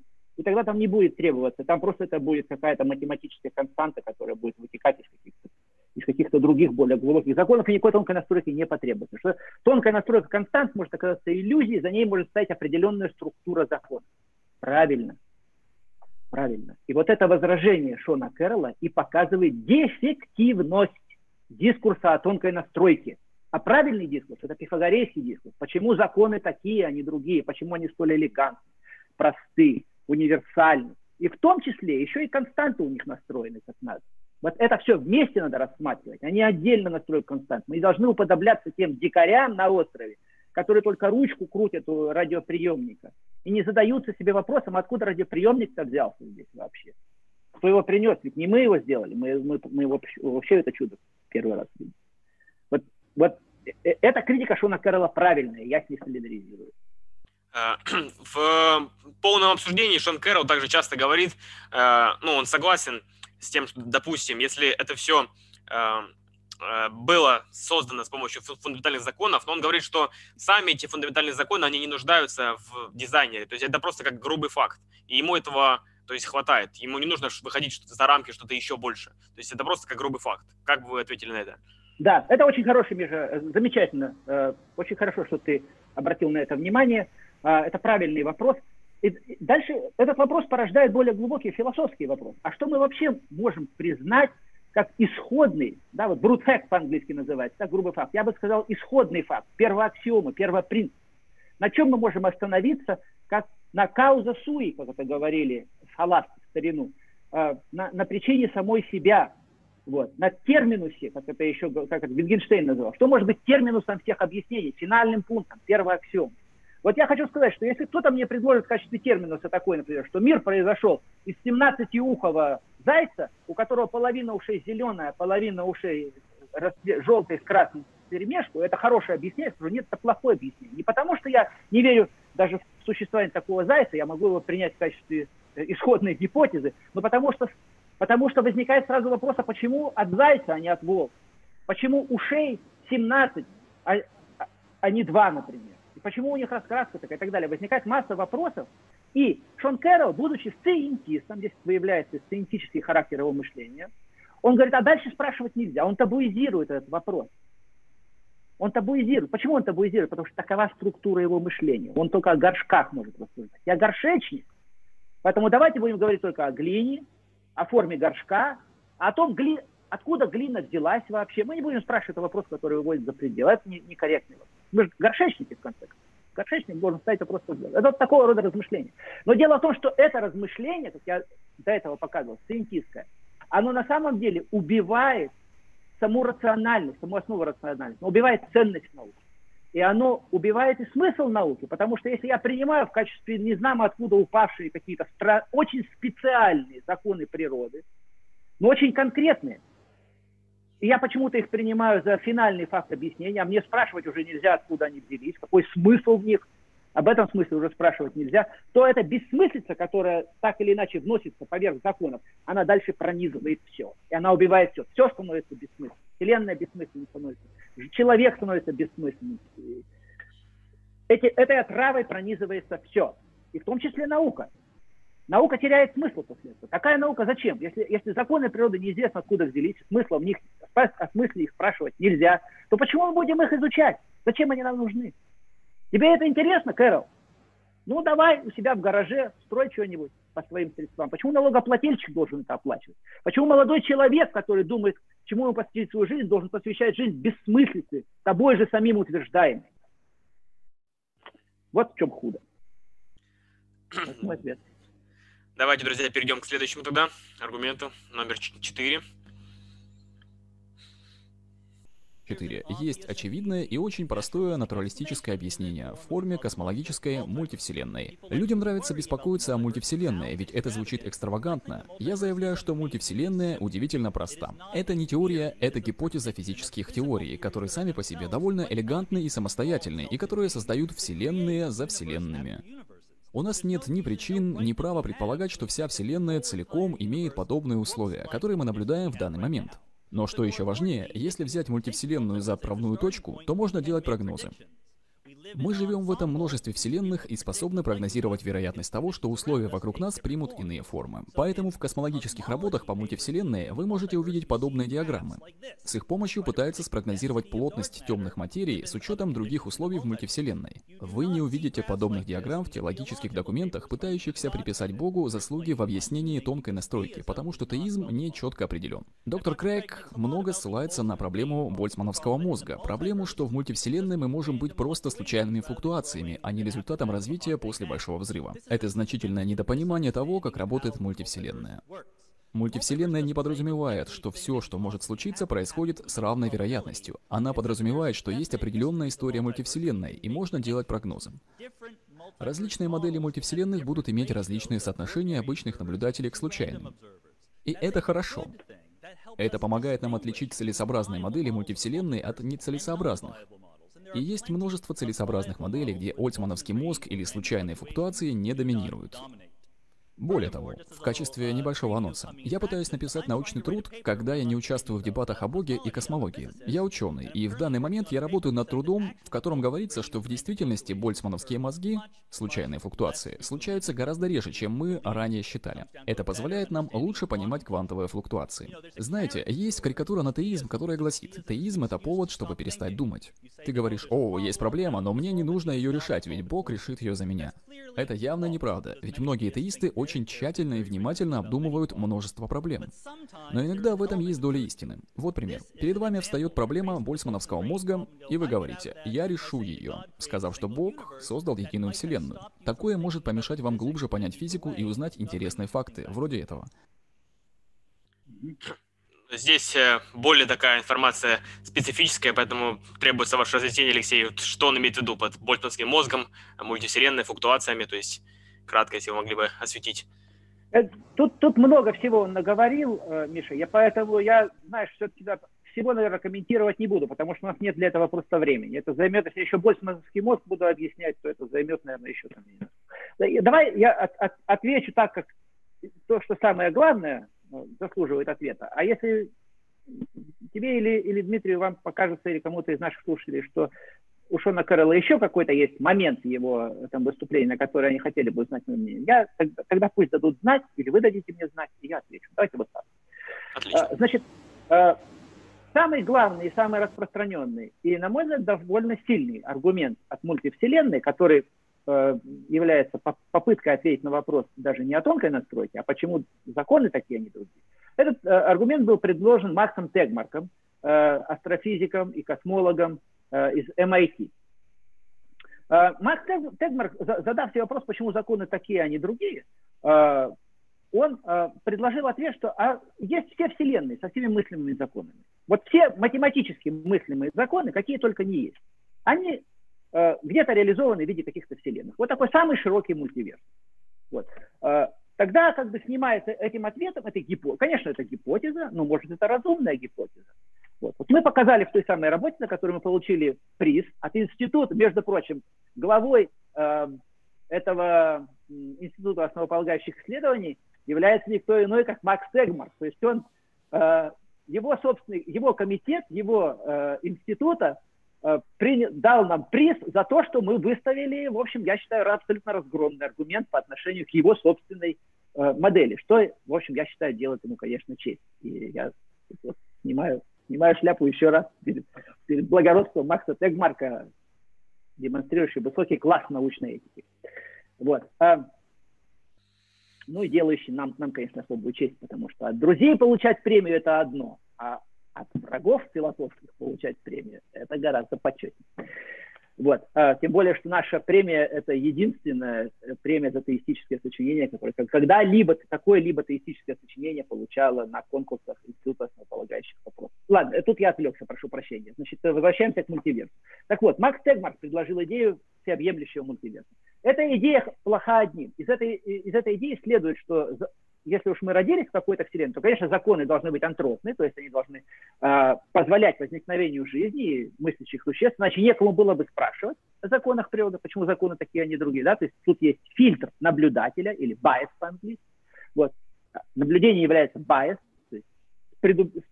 с, с предварительной фильтрацией, то есть это, казалось бы, ответ на то, почему законы соответствуют жизни, но это не ответ на то, почему законы еще и познаваемы, потому что по этой схеме законы, наблюдаемые законы должны соответствовать жизни, это почти тавтологическое утверждение, иначе некому наблюдать было бы, но они не должны быть познаваемыми, потому что подавляющее большинство меры единицы, так скажем, всех законов, которые соответствуют жизни, они, они выражаются какими-то необразимо длинными формулами которые просто бесконечными формами, они должны быть непознаваемы.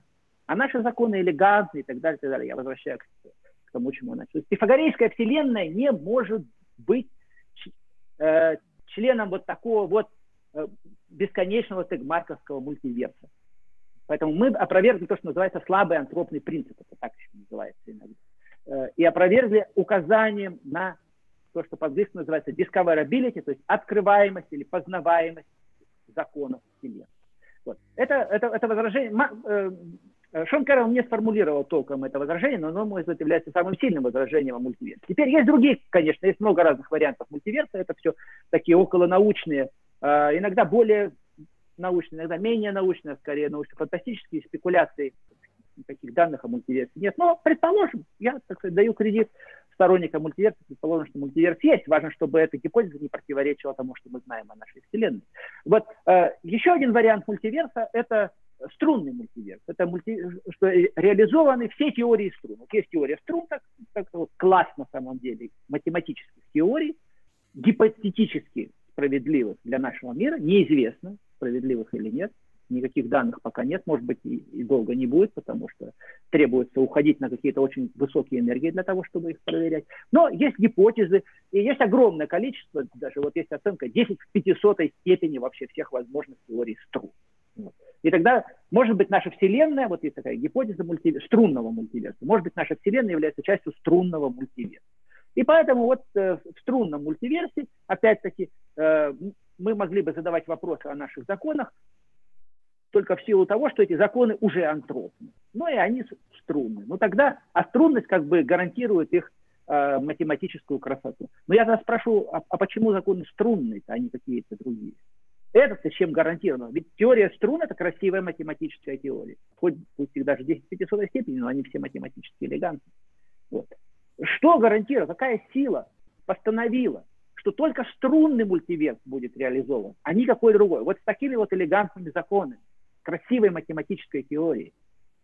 Нет ответа. То есть опять 17, мы видим во главе, так сказать, этой, э, этого шествия 17-ухого зайца с разноцветными ушами. Это, это иррациональный принцип. Поэтому, э, да, какие-то, мульти... какие-то другие вселенные, кто знает, может быть, есть. И мы как теисты можем рассуждать, а как мы можем знать, сколько вселенных было угодно создать Богу, может быть, он их создает много может быть, даже бесконечно много. Как мы можем это знать? Мы не знаем. Вот. А, мы живем в отдельной вселенной и ее изучаем, но, может быть, их очень много. Вот. Но э, отсюда никак не следует э, даже объяснение, почему законы столь, столь специфичны. Тонкую настройку в отдельности объяснить можно, а вот пифагорейскую вселенную уже нет. Спасибо. Давайте перейдем к последнему пятому пункту, но он будет поделен на две части. Первая более-менее еще как-то здравит науку, а вторая это будет чисто философская, а, опять же, философские размышления Карла о религии. И самое главное, теизм не дает объяснений. Даже если вы считаете, что Вселенная тонко настроена, и вы не думаете, что натурализм может объяснить это, то теизм уж точно не дает никаких объяснений. Если вы думаете, что это не так, если бы вы играли по-честному, то вы бы сказали, вот Вселенная, которая должна существовать согласно теизму. Я сравню ее с имеющимися данными и посмотрю, соответствует ли она им. Какую Вселенную мы бы ожидали увидеть? И я заявляю снова и снова, что Вселенная, которую мы ожидаем увидеть, соответствует прогнозам натурализма, а не теизма алгоритма. Касательно степени настройки, если вы думаете, что физические параметры Вселенной были настроены для существования жизни, вы бы ожидали достаточную настройку, но не чрезмерную. Согласно натурализму, физический механизм может быть настроен сверх мира настолько, что это не будет иметь никакого отношения к существованию жизни, и это то, что мы наблюдаем. Например, энтропия ранней Вселенной намного ниже, чем требуется для возникновения жизни. Вы могли бы ожидать, согласно атеизму, что частицы и параметры физики частиц будут достаточными для существования жизни и будут обладать какой-то структурой, созданной намеренно, в то время как, согласно натурализму, вы бы ожидали, что они будут случайны и беспорядочны. Угадайте, что? Они случайны и беспорядочны. А вы бы ожидали, согласно атеизму, что жизнь будет играть особую роль во Вселенной. Согласно натурализму, вы бы ожидали, что ее роль будет крайне незначительной. Надеюсь, мне не надо говорить, что жизнь имеет очень малое значение для Вселенной. Вот фотография с космического телескопа Хаббла. Несколько сотен из сотен миллиардов галактик в обозримой Вселенной. Теистическое объяснение космологической тонкой настройки предложило бы вам взглянуть на эту фотографию и сказать, «Я знаю, почему она такая, потому что я должен был быть здесь, и мы должны были быть здесь». Но ничто из того, что мы знаем о Вселенной, не подтверждает столь приятную для человека историю, которую нам хотелось бы о себе рассказывать. Алексей? Да. Хорошо. Вот здесь Шон Кэрролл выдающимся образом проваливается. Просто с точностью да наоборот говорится. Вот я начну с последнего, что говорю, что вы бы ожидали с точки зрения атеизма значительность жизни. И показывает, ну мы же такие маленькие, вы посмотрите на звезды и так далее, эти галактики бесконечные, Хаббл нам показывает, какие мы ничтожные все. И это как раз то, что мы должны ждать с точки зрения натурализма. А, атеизм говорит, что мы должны быть большими, а мы маленькие. Ну, это пример, еще один выдающийся пример потрясающего богословия э, Шона Кэрролла. Вот я до этого говорил, и это не секрет для Шона Кэрролла, физика, и приличного весьма физика, хорошего физика-теоретика, э, масштаб человеческого познания. Вот я говорил, что выражается космическим числом 10 в 45 степени. Вот если бы Вселенная была подобна маленькой собачьей конуре, а мы бы там были маленькими какими-то собачками, сопоставимыми с размером конуры, тогда, наверное, Шон Кэрролл, по его теологии, сказал бы, о, ну вот это такая вселенная, где человек не маленький по сравнению со вселенной. Наверное, она создана Богом. Но Бог нам не собачью конуру создал. Он создал грандиозный, потрясающий мир, который стоит вызовом перед нашим сознанием, который нас пугает, который нас привлекает, который нас увлекает, шокирует, перед которым мы плачем, радуемся, который нас вдохновляет. Звезды Звезды вдохновляли не только поэтов, звезды вдохновляли и физиков. Недаром первая физическая теория была о небесных телах. Это была небесная механика Ньютона, которая предшествовала опять-таки небесное открытие Кеплера. Вот. Почитайте Кеплера, это поэт. Ньютон тоже поэт. Это, но поэт не такой, как Шон Кэрролл. Шон Кэрролл себя называет поэтическим натуралистом. Ну, я не знаю, наверное, если Шон Кэрролл поэт, то это плохая поэзия. Вот. А великолепная поэзия, это вот у Кеплера, например, о котором Паули недавно написал, тоже выдающийся, между прочим, подлинный поэт физики. Вот. А, поэтому, э, во-первых, согласно теизму мы должны ожидать, особенно не просто теизму, а христианскому теизму, а христианскому теизму, особенно пифагорейским уклоном христианскому теизму, мы должны ожидать, что Вселенная создана как некоторый вызов человеческому познанию, как та гигантская увлекающая сила, которая помогает человеку духовно расти. Так оно и есть. Вы посмотрите на лик земли, он преобразился. А в силу чего он преобразился? Он преобразился прежде всего благодаря великим открытиям науки. Потому что если бы не открытие физики, мы бы жили сейчас. Ну, паровоз, наверное, еще можно было бы сделать, но дальше этого не пошли. Радио бы уже не было. Мы бы жили в лучшем случае где-то в середине 19 века, не дальше мы бы остались там. Вот этой вот связи, например, бы не было. Библиотеки, которая у нас у каждого теперь под руками, мы заходим, открываем книги, читаем, мы общаемся друг с другом через континенты. Этого бы ничего не было, мы бы не знали о, звездах ничего, этой физики бы не было. Вот. Поэтому именно с точки мы наблюдаем как раз то, что мы и должны ожидать с точки зрения атеизма, что если человек подлинно Сын Божий, то мир Божий открыт для познания человека. И наш Небесный Отец ждет наших дерзновений туда, увлекает нас туда. И это не легкое путешествие. Это не прогулка, так сказать, в детском саду с воспитательницей. Это трагическое мероприятие. Но через это мы и растем. Рост вообще-то может происходить только через трагический опыт. И научный опыт, он тоже трагический. Это не только успехи, это гигантское количество неудач и провалов. И это то, к чему нас Бог призывает. Дерзайте. Дерзайте дерзновению ума нас призывает Господь, наш Небесный Отец, ибо сам Он Творец, и мы должны расти в творчестве. И именно это мы наблюдаем. Поэтому не в собачьей конуре, слава Богу, мы родились, а в гигантской, прекрасной, удивительной, таинственной вселенной. Так, что-то я еще не ответил на, на, на, на возражение Кэрола, или вот на последнее, или, или, или я ответил. Подскажите а, мне, если я не...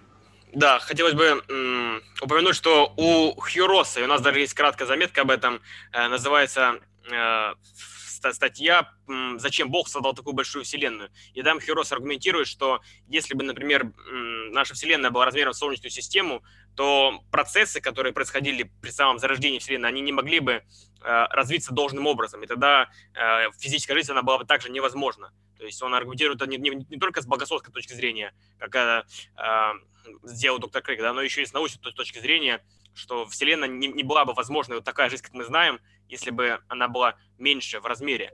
Да, э, Миш, э, с этим я, с этим я не спорю, но я говорю больше. Да, Даже да, да. если бы оказалось так, что жизнь все равно была бы возможна, тут я немножко как Шон Кэрролл скажу, что для Бога нет ничего невозможного. Он мог бы создать Вселенную размером Солнечной системы и там где-то подправить чего-то, посодействовать, и зародилась бы жизнь. Вот. Я не вижу ничего неразумного в таком утверждении. Вот. С некоторой Божьей помощью оно могло бы быть. Но масштаб познаваемости был бы совсем не тот. Мы бы не видели этих таинственных галактик, не было бы открытий, э, великих открытий 20 века. Хаббл телескоп был бы не нужен. Мы бы оказались в той самой собачьей конуре. Масштаб нашего мышления был бы заужен. Паскаль не мог бы сказать, что молчание этих бесконечных пространств пугает меня. Что пугаться? Вот тут все рядом, все наша комнатка, мы, а больше ничего нет. Знаете, но мы не в таком мире родились. Мы родились в страшном мире, волнующем, захватывающем, пугающим, трагическим, вдохновляющим, большом. Большом в наш рост. И мы уже выросли. Вот еще слова Шона Кэрролла могли бы быть худо-бедно годными, допустим, там, тысячу лет назад. Но в современном мире, где масштаб человеческого познания такой гигантский, его слова о том, что жизнь маленькая и ничтожная, и показывает Хаббла картину. А кто этот Хаббл сделал, интересно? Чьей силой этот Хаббл создан? И мы понимаем то, что мы там видим. Ведь человек это же не, не тело, человек это прежде всего ум, это дух. Дух, а дух человеческий простирается вот до этих самых галактик, которые шел Шон Кэррон, не могу глазом показывать, как демонстрация малости человека. Строго наоборот, эти галактики показывают космическую мощь человека, его масштаб как космического существа, мыслящего и наблюдающего и постигающего замысел всей галактики всей Вселенной. Да, и также его первое утверждение, э, хотелось бы, чтобы вы прокомментировали, он говорил о том, что энтропия не просто тонко настроена, она чрезмерно настроена, как он говорит, то есть а. излишне. Но да. Э, как э, на той же конференции, где они были, Роберт Коллинз, который разрабатывает как раз-таки аргументы тонкой настройки, он показал, что вот эта чрезмерная настройка, она необходима не просто для существования жизни, но чтобы э, была возможна открываемость, да, или вот эта самая познаваемость да, жизни. Да, да, То есть, да, могли да. бы об этом подробнее немного рассказать, что именно? Да, э, вы очень правильно, Миш, процитировали, процитировали э, Коллинза, э, моего друга, и я просто с ним полностью согласен, что действительно просто для жизни настройка чрезмерна, то есть Вселенная могла быть маленькой, или там энтропия могла бы быть такая туга, так, такая э, большая, что мы бы не могли видеть, например, ничего за пределы Солнечной системы. Потому что там сплошные какие-то черные дыры, кривые пространства, ничего не разглядишь, ничего не поймешь. Но Вселенная прозрачна для нашего ума. Она в каком-то смысле предлагает нам начинать с нуля, начинать с детского сада и дальше постепенно, постепенно расти. Для этого она должна быть прозрачной и низкоэнтропийной вся. То есть для познания энтропия не является чрезмерно низкой. Для жизни она, да, она является чрезмерно, э, чрезмерно низкой. Но опять же, человек – это не просто живое существо. И Вселенная создана Богом не просто, чтобы какие-то зверюшки бегали, а чтобы росли его дети, дети Божьи. Мы обращаемся к Богу как христиане. Отче наш. Не будем этого забывать. Шон Кэрролл говорит о каком-то теизме, о котором я не знаю, что это такое. Первый раз слышал от Шона Кэрролла. А мы, как христиане, мы не должны забывать, что Бог, что Господь наш Иисус Христос нам заповедовал обращаться на самой главной молитвы, я вам дам самую вот хорошую молитву, и дал, Отче наш. Вот, как дети Небесного Отца, мы расти, а для этого нам нужно видеть эту Вселенную далеко, стремиться ее понять, чтобы мы могли понять, чтобы не были безнадежны опять же в этой собачьей конуре. Шункаров предлагает, так сказать, им собачьей конуры. Я не знаю, откуда он его взял. Да, и давайте рассмотрим последнюю часть его пятого аргумента. Это уже на чисто философское, опять же, его рассуждение о религии. Более того, я бы сказал, что неспособность теизма объяснить тонкую настройку Вселенной показательна. Она позволяет понять другие аспекты, в которых теизм проигрывает натурализму, как теория. Чем вам следует заниматься вновь и вновь, так это сравнивать прогнозы и ожидания согласно теизму и натурализму. И вы раз за разом будете видеть, что натурализм побеждает.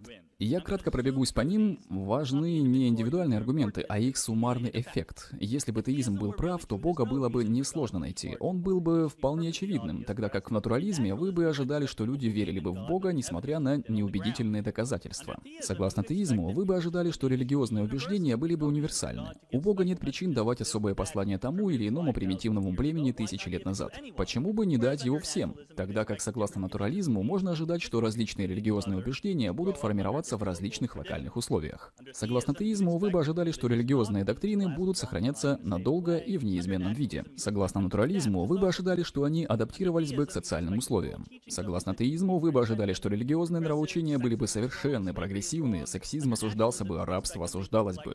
Согласно натурализму, вы бы ожидали, что они опять же отражали бы местные моральные принципы, иногда хорошие, иногда не очень. Рассказывали бы нам об инфекционных заболеваниях, о том, что надо мыть руки перед едой. Согласно натурализму, вы бы ожидали, что священные тексты были бы винегретом. Немного хороших, немного поэтических, немного скучных частей и мифологических частей. Согласно теизму, вы бы ожидали, что биологические формы созданы по замыслу, а согласно натурализму, они бы были результатом зигзагов эволюционной истории. Согласно теизму, разум был бы независим от тела. Согласно натурализму, ваша личность изменялась бы, если бы вы были ранены, устали или еще не выпили свой кофе. Согласно теизму, вы бы ожидали, что возможно есть объяснение зла. Бог хочет, чтобы у нас была свобода воли, но не должно было быть случайных страданий во Вселенной. Жизнь должна была быть справедливой. Ну и в конце концов, в теизме вы ожидаете, что Вселенная будет идеальной. Согласно натурализму, она должна быть беспорядочной. Это очень сильное эмпирическое доказательство. Да, я знаю, что вы думаете... Вы думаете, но я могу все это объяснить. Я знаю, что вы все можете объяснить. Я тоже могу. Несложно придумать задним числом оправдание, почему Бог сделал все именно таким образом. Почему это несложно? Потому что теизм не четко определен. Это то, что специалисты по информатике называют баг, а не фича. Иммануил Кант сказал, никогда не появится Исаак Ньютон для травинки. Другими словами, можно найти физическое объяснение для движения планет, но никогда для чего-то столь изысканно созданного или сложного, как биологический организм. Конечно, не считая того, что Чарльз Дарвин потом взял и сделал именно это. Можно перефразировать послание доктора Крейга, сказав, никогда не появится Исаак Ньютон для космоса. Но все, что мы знаем об истории науки и на данном этапе развития физики, говорит о том, что нам следует быть куда более оптимистичными. Спасибо. Очень много. Э, здесь попытался, как он говорит, суммарный эффект, и он просто накидал очень много аргументов, и мне не все понятно, почему он говорит, что это должно быть более вероятно с позиции натурализма. В частности, он начинает говорить о проблеме зла, проблеме сокрытости, проблеме религиозного познания и так далее. То есть в таком духе. Да. Тут мы сталкиваемся с еще одним образцом э, такой религиозно-философской мысли Шона Кэрролла. Он опять он продолжает свои героические усилия по созданию соломенных чучел теизма, а потом со всем блеском на эти чучела набрасывается и разрывает их на куски силой своего ума. Вот просто диву может только даваться. Значит, если он до этого говорил о Вселенной, как вот я сформулировал, э, Вселенная собачьей конуры, то здесь э, его, так сказать, религия, которую он критикует, это, я бы сказал, религия, которая не для людей, а скорее для собак вот, для домашних животных. Вот как мы воспитываем домашних животных? Систематически, постоянно мы долбим в одно и то же место. Конце концов, там песик понимает, что вот это вот можно, это нельзя, это хорошо, это плохо. Хозяин присутствует, хозяин очевиден. Хозяин всегда долбит в одну и ту же точку и додалбливается. В конце концов. Вот примерно таким себе представляет, видимо, и, и Бога, так сказать, вот, которого столь блистательно опровергает, так сказать, Шон Кэрролл, но христианский Бог совсем не такой. И не только христианский Бог, библейский Бог не такой. Я, опять-таки, я не знаю, я не знаю таких религий, мировых каких-то, сколько-нибудь уважаемых, где Бог был бы подобен э, дрессировщику собак.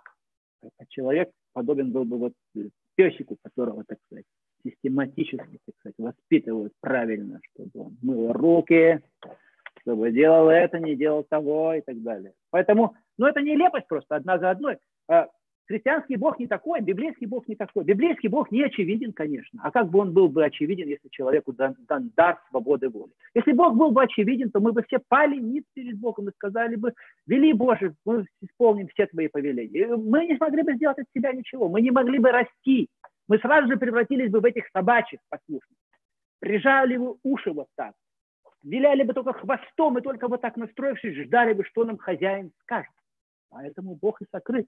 Хороший родитель, я скажу, должен быть в значительной степени сокрыт от своих детей. Он не должен постоянно детям говорить, так, дети, то может, то нельзя. Дети, когда играют, родитель вообще не должен присутствовать в детской. Или если поглядывать на всякий случай для безопасности, то это как-то аккуратненько, чтобы не, не повредить детской игре, не мешать детям. Родитель хороший, хороший отец, хорошая мать в значительной степени сокрыты. Бог тем более должен быть сокрыт.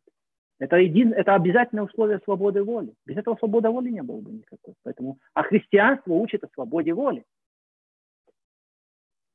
Поэтому, поскольку мы дети Божьи, да, мы обращаемся к Нему Отец. Он свободен, значит, и у нас есть эта свобода. Раз у нас есть свобода, значит, он должен быть сокрыт. Он открывается, но открывается индивидуально, как личность, потому, потому что ему дорога личность каждого человека. Он открывается каждому особенно, сокрыто для других, для того, чтобы не подвозить другим. Открывается ровно в той мере, в какой это будет полезно для нас. Лишь немножко. Никто никогда не видел Бога, говорил апостол Иоанн. Никто никогда не видел Бога. Но вместе с тем тот же Иоанн нам дает откровение. Вот, поэтому э, что, я, что я скажу? Что Шон, Шон Кэрролл э, разрывает на части какой-то одному ему ведомый теизм, его соломенное чучело любим. Значит, всех учит одинаково, очевиден, говорит одно и то же всегда. Ну, да, в такого Бога мы не верим.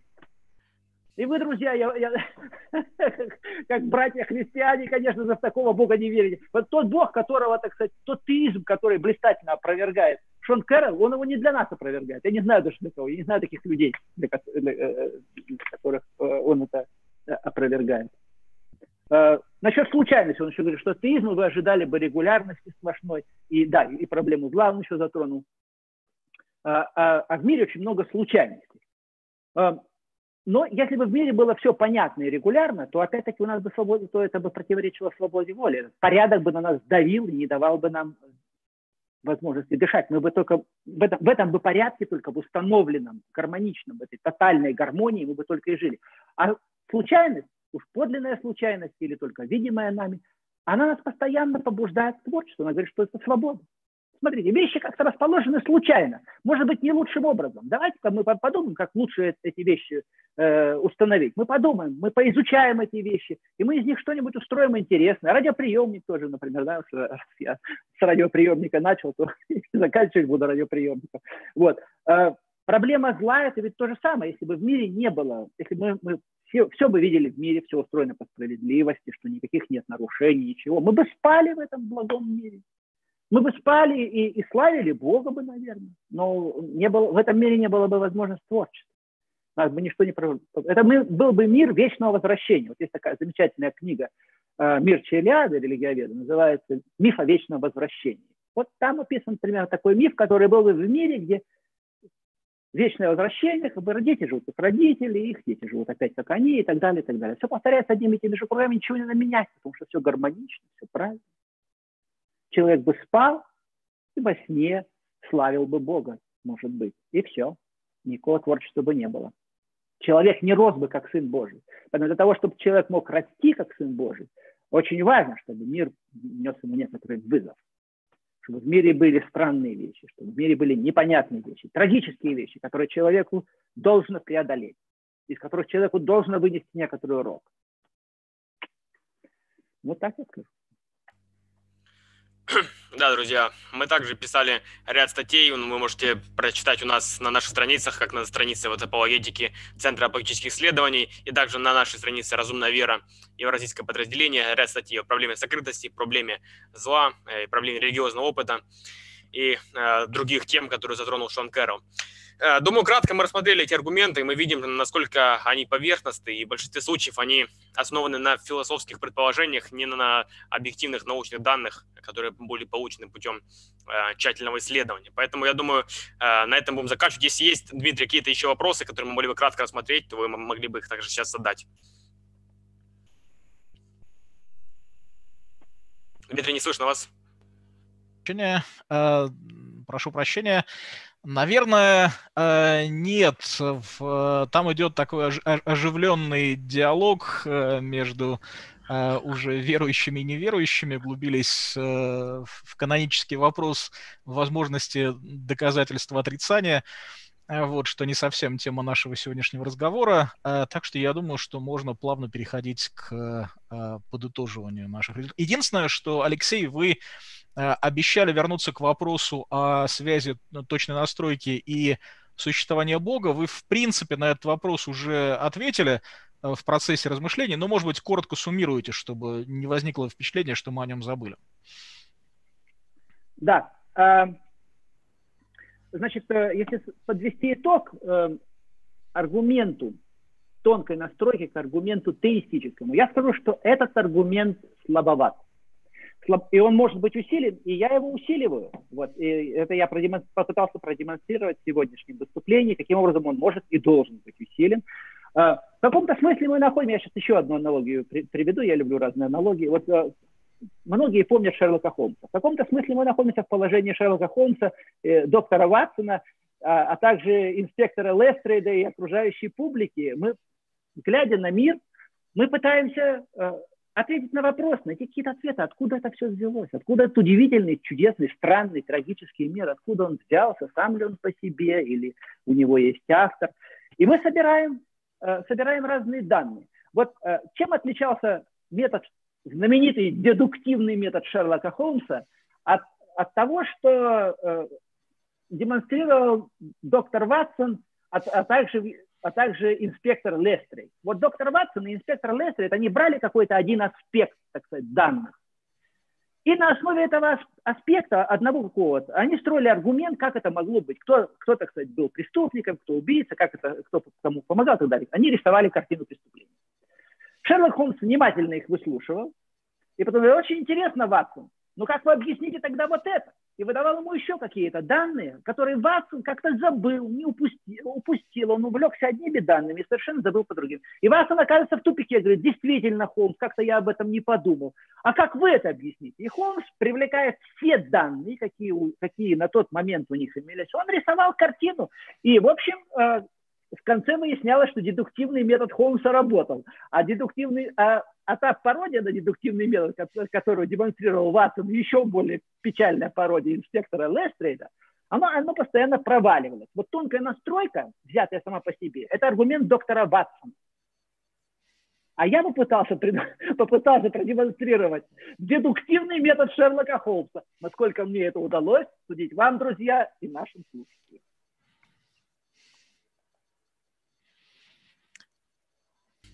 Спасибо, дорогие друзья, да. Э, спасибо, Алексей. Э, несколько объявлений. Э, вы можете посмотреть предыдущие эпизоды «Разумная вера» подкаст, как упоминал уже Дмитрий ранее, с доктором Фрэнком Туреком и доктором Вильямом Уэном Крейгом у нас на наших страницах. И Ссылки вы можете найти в описании. Также хотел бы поделиться радостной новостью, потому что многие из вас ждали выхода дебатов э, доктора Фрэнка Турека с Майклом Шермером, э, основателем общества скептиков, и вы также увидите вот эти дебаты уже, э, которые выйдут буквально вот в конце этого месяца. Э, сейчас они полностью переведены, идет процесс озвучки, и скоро они будут готовы. У нас есть э, предоставленные слайды от лично доктора Турека, поэтому вы будете видеть оригинальные слайды и также полноценный, полноценный перевод и двуголосую озвучку, друзья. Это все было благодаря, возможно, благодаря вашей поддержке. Спасибо за а, ваши поддержки в виде репостов, в виде пожертвований, а, в виде распространения среди ваших знакомых и так далее. Поэтому, друзья, спасибо и надеюсь, они вам понравятся. Ну а на этом мы сегодня будем заканчивать. А, Алексей, спасибо вам огромное. Это было очень познавательно, увлекательно. Действительно, мы видим, насколько силен а, вот эм, аргумент, э, который сформировал Алексей э, в пользу атеизма. Я думаю, Алексей, мы могли бы сказать несколько слов нашим а, подписчикам нашей аудитории э, в пожелание, куда они могут обратиться, чтобы глубже исследовать темы, которые вы затронули, где можно почитать ваши работы и так далее. Спасибо, спасибо, Миша, спасибо, Дмитрий. Э, я надеюсь, это, наш разговор был интересен многим из тех, кто присоединился к нам. Всем благодарен. Всем благодарен за вопросы. Значит, тем, кому интересно почитать, самый простой способ – это последовать линкам, которые вы, Миша, э, предоставили на мой, на мой снобовский блог.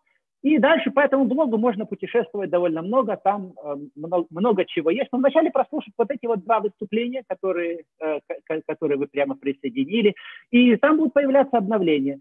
Э, скоро там появится мое выступление о Галилее Кеплере, э, где я э, рассказываю подробно с цитатами о пифагорейской вере, как она проявлялась у них, цитатами, это очень интересно. Ну, в общем, на Facebook, меня легко найти на Facebook, и на живом журнале можно меня найти. В общем. Тем, кому интересно, ищите. Можно прислать, если у кого-то будут какие-то конкретные вопросы, то я всегда им рад конкретным вопросам. Серьезным вопросам рад любым. любым. Саркастическим вопросам не рад.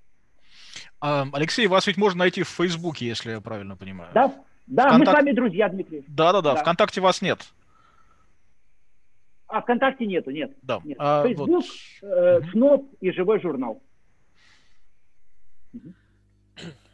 Вот, да, друзья, поэтому э, у кого есть вопросы, можете написать Алексею, также перейти по ссылкам посмотреть э, источники, оригинальные видео с Шоном Кэрролом и также работы Алексея. Друзья, помогите в распространении этого видео, э, пишите отзывы, кого вы хотели видеть следующим гостем в следующем эпизоде. Э, также не забудьте рассказать об этом друзьям, поделиться.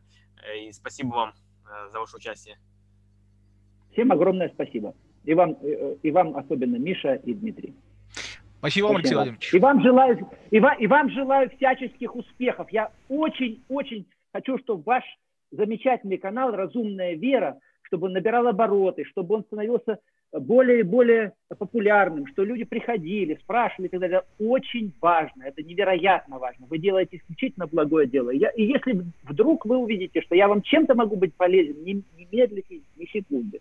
Дайте мне знать, и я сделаю все, что от меня зависит, чтобы вам всячески содействовать. Я очень люблю ваш канал, очень ценю его, и считаю, что он обладает громадным значением. И, и внимание к нему публику, по, по, по, по, публике пока еще не отражает его значение. Поэтому я надеюсь, что это внимание будет возрастать. Очень этого желаю вам от всей души, друзья. Спасибо огромное, Алексей Владимирович. А, ну что ж, дорогие друзья, э, сегодня мы проговорили даже несколько дольше, чем ожидалось, но надеюсь, что вам было интересно. Э, спасибо за интересные комментарии, за тех э, братьев, которые взяли на себя труд объясняться по тем вопросам, которые мы не затронули в нашей передаче. Вам особое спасибо. И обратите внимание на те ссылки, которые Артем, которого вы знаете как ККНД 4936 Extreme, постил в, наших, в нашем чате. Там есть на самом деле очень интересные книги, которые стоит почитать, э, хотя бы те из них, которые по-русски. Ну а на сегодня мы заканчиваем. Оставайтесь с миром, служите Господу с радостью.